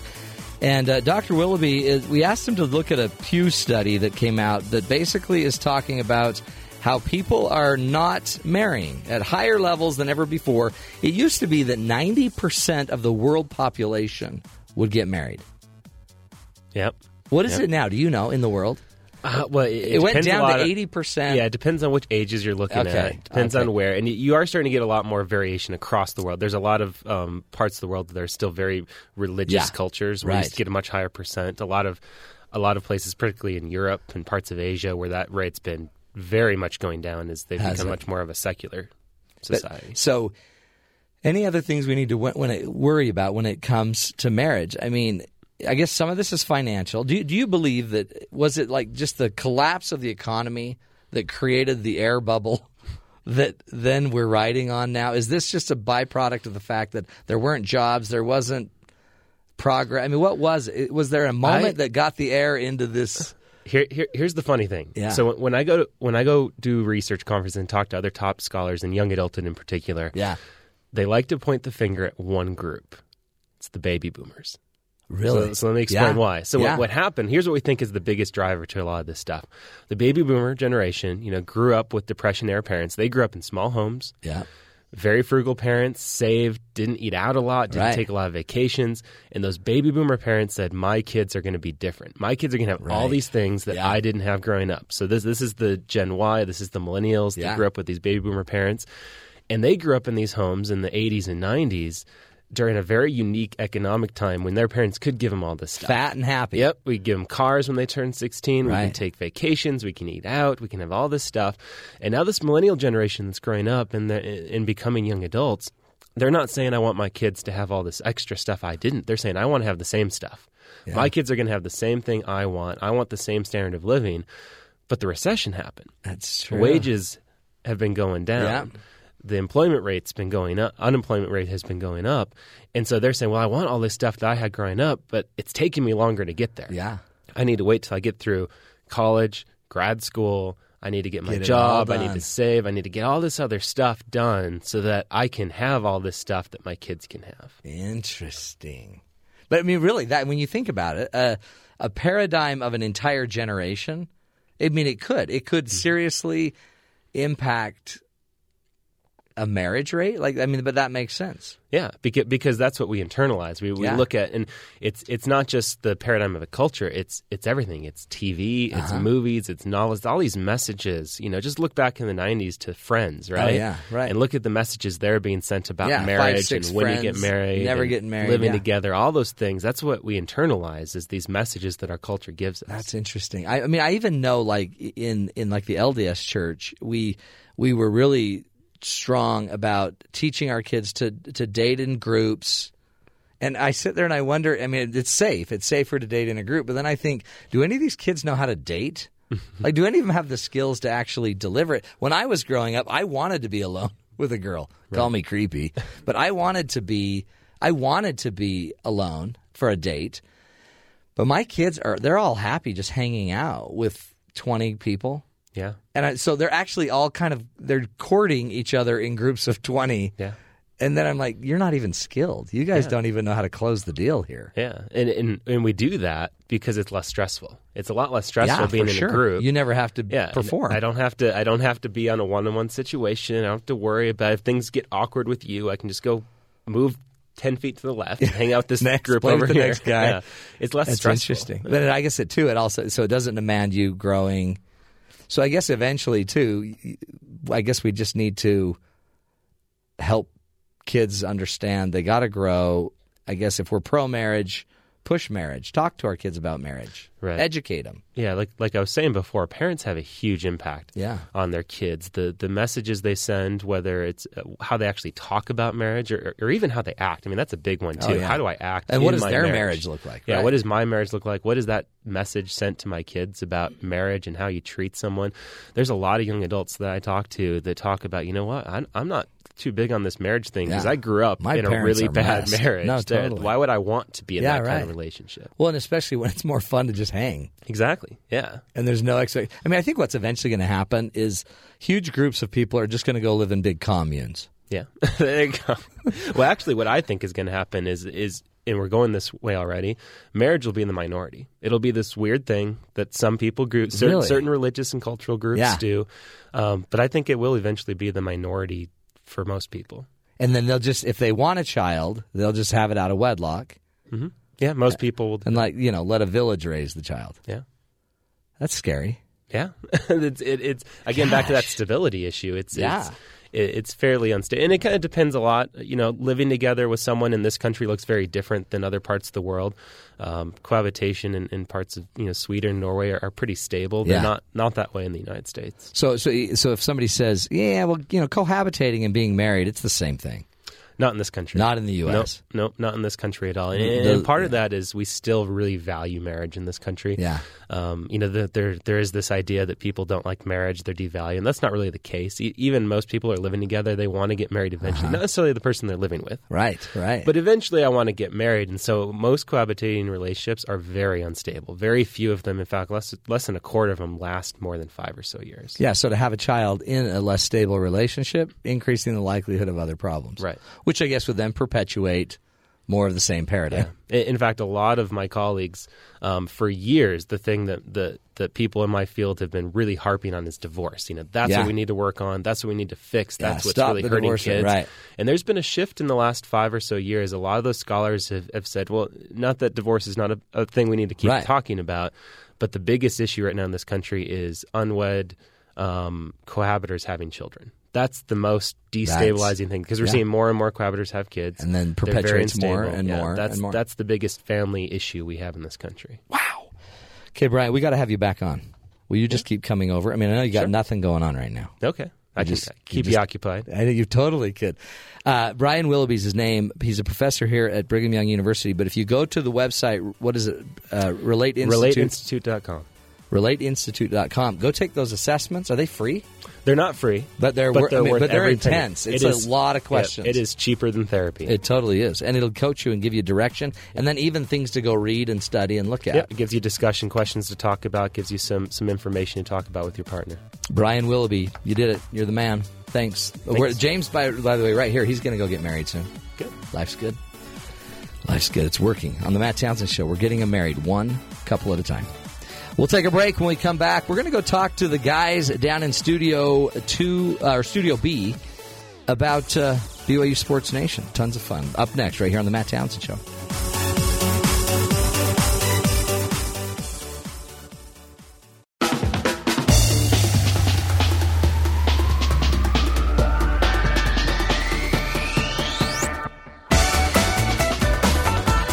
Welcome back, friends, to the Matt Townsend Show. We are going to toss it down to our good buddies down there at Sports Nation.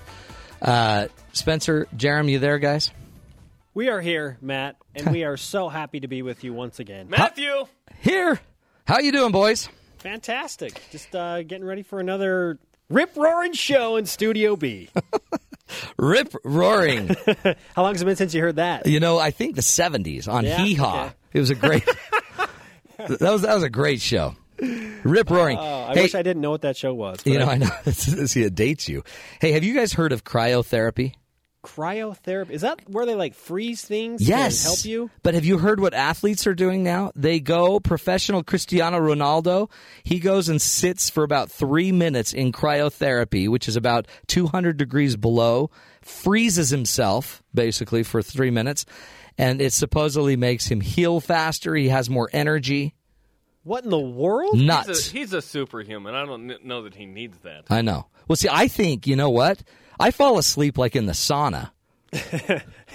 Dude, what happens when you fall asleep in the cryotherapy chamber? You can't fall asleep in there, man. Here's the thing: Cristiano Ronaldo makes oh I don't know like six million dollars every second or something like that. yeah. How much is your average cryotherapy session? I, you know what? It's probably I don't know, but you know what? You don't. All you need is that big freezer like that they have at McDonald's.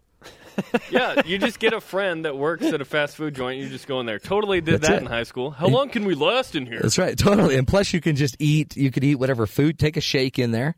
Why am I healing faster? I don't buy it. I don't buy that you heal faster. It just seems crazy. It almost seems like Michael Jackson. Let's go to an oxygen bar kind of thing. it's just the next new thing, and if a superstar is like doing it, it has to be like the thing, right? Yeah. Hey, but by the way, I did uh, reserve three beds in the cryo chamber for the three of us. If you guys are The up for it. cryo chamber. Yeah. That sounds like something from a horror movie. It's down at the Cannon Center. The Cannon Center cryo chamber. Oh my gosh. Anyway, what's coming up on your show today, guys? Okay, so Elite.com and the sports producers there Yeah. uh, released a very interesting Elite topic Daily. yesterday. EliteDaily.com, thank you. Uh, talking about what if you could use your top five basketball players in program history and compete them against every other team using their top five? Oh, Like your rival interesting. Oh, your Yeah. rival. Okay, Uh-huh. so just your Yeah. rival.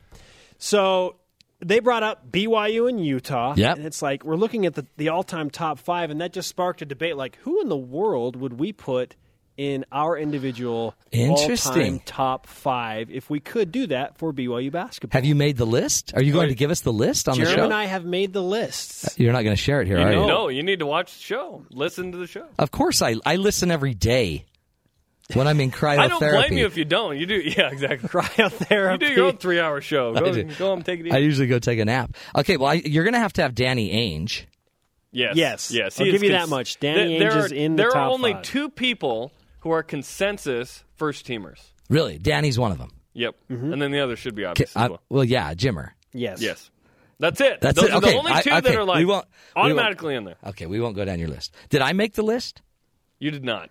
No, but you can't. You want us to tell you what EliteDaily.com listed? Yeah, yeah, yeah. Tell us what they This is said. interesting. Okay, so they had Jimmer, Yep. Danny Ainge, Fred Roberts, Oh, wow. Good. Okay. Good, but Yeah, not top yeah. five. Yeah. Brandon Davies, No. Wow. Come on. and Shawn Bradley.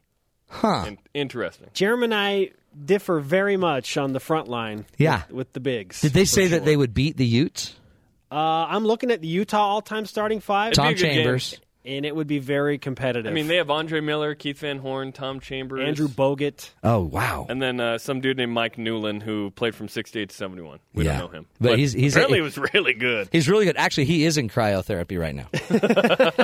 Ted Williams is probably actually in cryotherapy Ted's right now. sitting right next to Ted Williams. Wow, what a great show. Okay, so I'm going to listen, and then I'll I'll give you some critique on that tomorrow. Yeah, tweet it in. Tweet it in, Matt. Tweet Use it. the hashtag BYUSN. You guys are the best. Have a great show. All right, good to talk to you. Thanks for joining us. Wow, that's a big deal. Um, who would I put? I don't know. I mean, that's the Utes. That's a strong team. Bogut's uh, Bogut's showing it up with the Warriors right now. Except he gets sick a lot. He's like you, James. He gets black lung He gets black lung all the Ah, time. Yeah. Again, uh, earlier you may not have heard this. James is back on the show. We thought we lost him. We really thought I thought we lost you because you just didn't show up yesterday. You sent an email. You you got a, a horrible case of Gombu black lung, Yep. which the doctors later found was TB. Well, it's still debatable that I, I haven't gotten the the doctor's report, full report yet. Okay. They don't know whether it's TB or black lung. well, So plenty of time. plenty of time.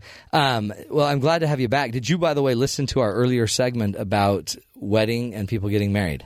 yes, I, I did. I was I was sitting right here. Yeah. Oh, was that you? anyway, that's um, the whole time that Dr. Willoughby's talking, I'm thinking of you and your girlfriend, uh, McQuaigling. M- McQuailing, yeah. How's that progressing? Oh, it's going really well. It's, Is it? Yeah. Do you feel like you're, you know, getting closer to putting a ring on it? Yeah, definitely getting closer. Uh, What's the? How does the song go? uh, getting closer. Putting a ring on it. Oh, oh yeah, yeah. If you like it, then you should have put a ring on it. Yeah, if you like it, then you should have put a ring on it. Because I'm afraid if you dilly dally any longer, you might lose. No, that's ac- actually we we spent the weekend with her parents, and uh, they actually mentioned that. Did they say that? yeah, they were like, "Well, you just better hope that some other guy doesn't come along and puts a ring on it." Now, I'm assuming you're you're near the stage where you need to talk to her father, Yeah. and I wanted to give you some advice. on Okay. that. Okay. What would you say? I'd say, Father. I'd start like that because it's like, Mister So and So. Okay. yeah, okay, clarification. Um, your daughter's really pretty. Do I have to use that voice? Don't do that. I would just say, look, I have searched high and low on this earth for the most incredible human being on earth. And I found it in your daughter. Wow. Do you think that's powerful? Yeah, that is powerful. I mean, did you not feel right there like, Would that work with her father? Or, Um, or like my father-in-law, would he'd see through that and know that it's you're just making stuff up? you'd say, you're a deadbeat. Right. Move along. No, actually, my father-in-law said, "Please take her, Really? get her out of my house." Interesting story. My father-in-law, his, uh, my mother-in-law's parents were going out of the country to go serve an LDS mission. So my my wife's grandfather took my father-in-law aside and basically said, "Will you marry my daughter and live in my house?" And he's like, "Yeah." Great, go ask her. And then it was kind of shotgun minus shotgun, and no one was pregnant. It was kind of an arranged situation. it was an arranged marriage. yeah. with And- with a house, quite the dowry. But it was yeah, and they had a house to kick it off, and it was great. So, anyway, hey, uh, here's a news headline that I can't get out of my head, and I don't know. I don't know that I want to make a big deal about it. But did you see this picture of Secretary uh, or of uh, the Vice President? Oh yes. Cre- Yeah. Creeping on somebody. Yeah, Stephanie Carter. Yeah. Her husband Ash Carter was just sworn in, I guess, as the Secretary of Defense at the White House. But there's this really weird picture, by the way, and she fell. I, you can't win in these things because she actually slipped in the ice in D.C., turfed it right in front of the press corps. Oh. Tons of pictures. And on a lighter note, look at this video we got ah, today. Oh, it's so sad. Yeah. So she goes to watch her husband, I guess, be sworn in, and she has the vice president, who I'm assuming doesn't really know her that well. I mean, how well do you know the wife of the new Secretary of State? Not not well enough to do what he He- did. But he's got his hands on her shoulders, you know, and he's like whispering in her ear. yeah. I don't know. I don't want to beat it Is up. Is he a but- masseuse on the side? Is that Well, he or is. a masseur? He's or- actually looking for some side business when his vice presidency's done. he's got his table and he's he'll travel. Is that how it works? Anyway, it's just creepy, but he's he's a touchy guy. I think he's just affectionate that way. But I don't know. It just Wasn't it President Bush who uh, came up behind Angela Yeah. Merkel and Uh-huh. gave her a, a Do you remember little that? shoulder thing, and you her eyes that? just like, "Who's touching me?" he's touching me. And then if you remember the shots, the pictures that were taken just a few after that, President Bush was like like relegated to stand by himself, and nobody Yeah. liked him anymore. It was sad. It's like a G7 meeting or G20 or Yeah. Ah, that's tough stuff. Hey, uh, to wrap this bad boy up today, we always like to choose a hero of the day. And I've got a hero. Uh, her name is Donna Davies. And Donna Davies was married to a guy named Sherm Davies. And how this all came to be, uh, because we just talked about how fewer people are marrying. Donna Davies, when she graduated from high school, that night, that same like weekend, uh, her husband to be Sherm proposed to her, at after her high school graduation. Then the weirdest thing happened. He then got called and on an LDS mission. They got married four months later after they proposed, and then about a month later, he went on an LDS mission for two years. She was married, he was gone for two years. Came back. Right when he arrives, his sister hands Sherm a notice from the military that he's been enlisted and is now going away for another two years to Berlin. They ended up having a baby uh, that fateful month uh, gap between the two. They ended up having a baby. And um, anyway, so for all these people that are out there thinking, wondering, should we get married? Why I'm bringing this up, because it all goes full circle to what you just said, James. My son in law, those are the grandparents of my son in law. And my son in law and my daughter now have running through, well, my son in law's genes has this Donna and Sherm love affair that for four years they couldn't have each other, but they gave each other up, stayed committed, but went on a mission, served their church, served their country. And those genes now run through my future grandchild. And I just want to thank all of the people out there that have been great role models for all of us when it comes to marriage, when it comes to healthier relationships. Thank you. Donna and Sherm, you're the heroes of the day. And uh, to my parents as well, and to my in laws, everybody that's influenced me and my marriages, thank you. Again, I'm very pro marriage, healthy marriage, healthy relationships. That's what this world needs more of. Thanks for joining us. That's the show, my friends. Big Bo. Lots of love. We'll be back here tomorrow. Three more hours starting 9 o'clock Eastern Time to noon Eastern Time. This is the Matt Townsend Show. Remember, we couldn't do it without you. So join us again tomorrow. And until then, stay cool. Be good.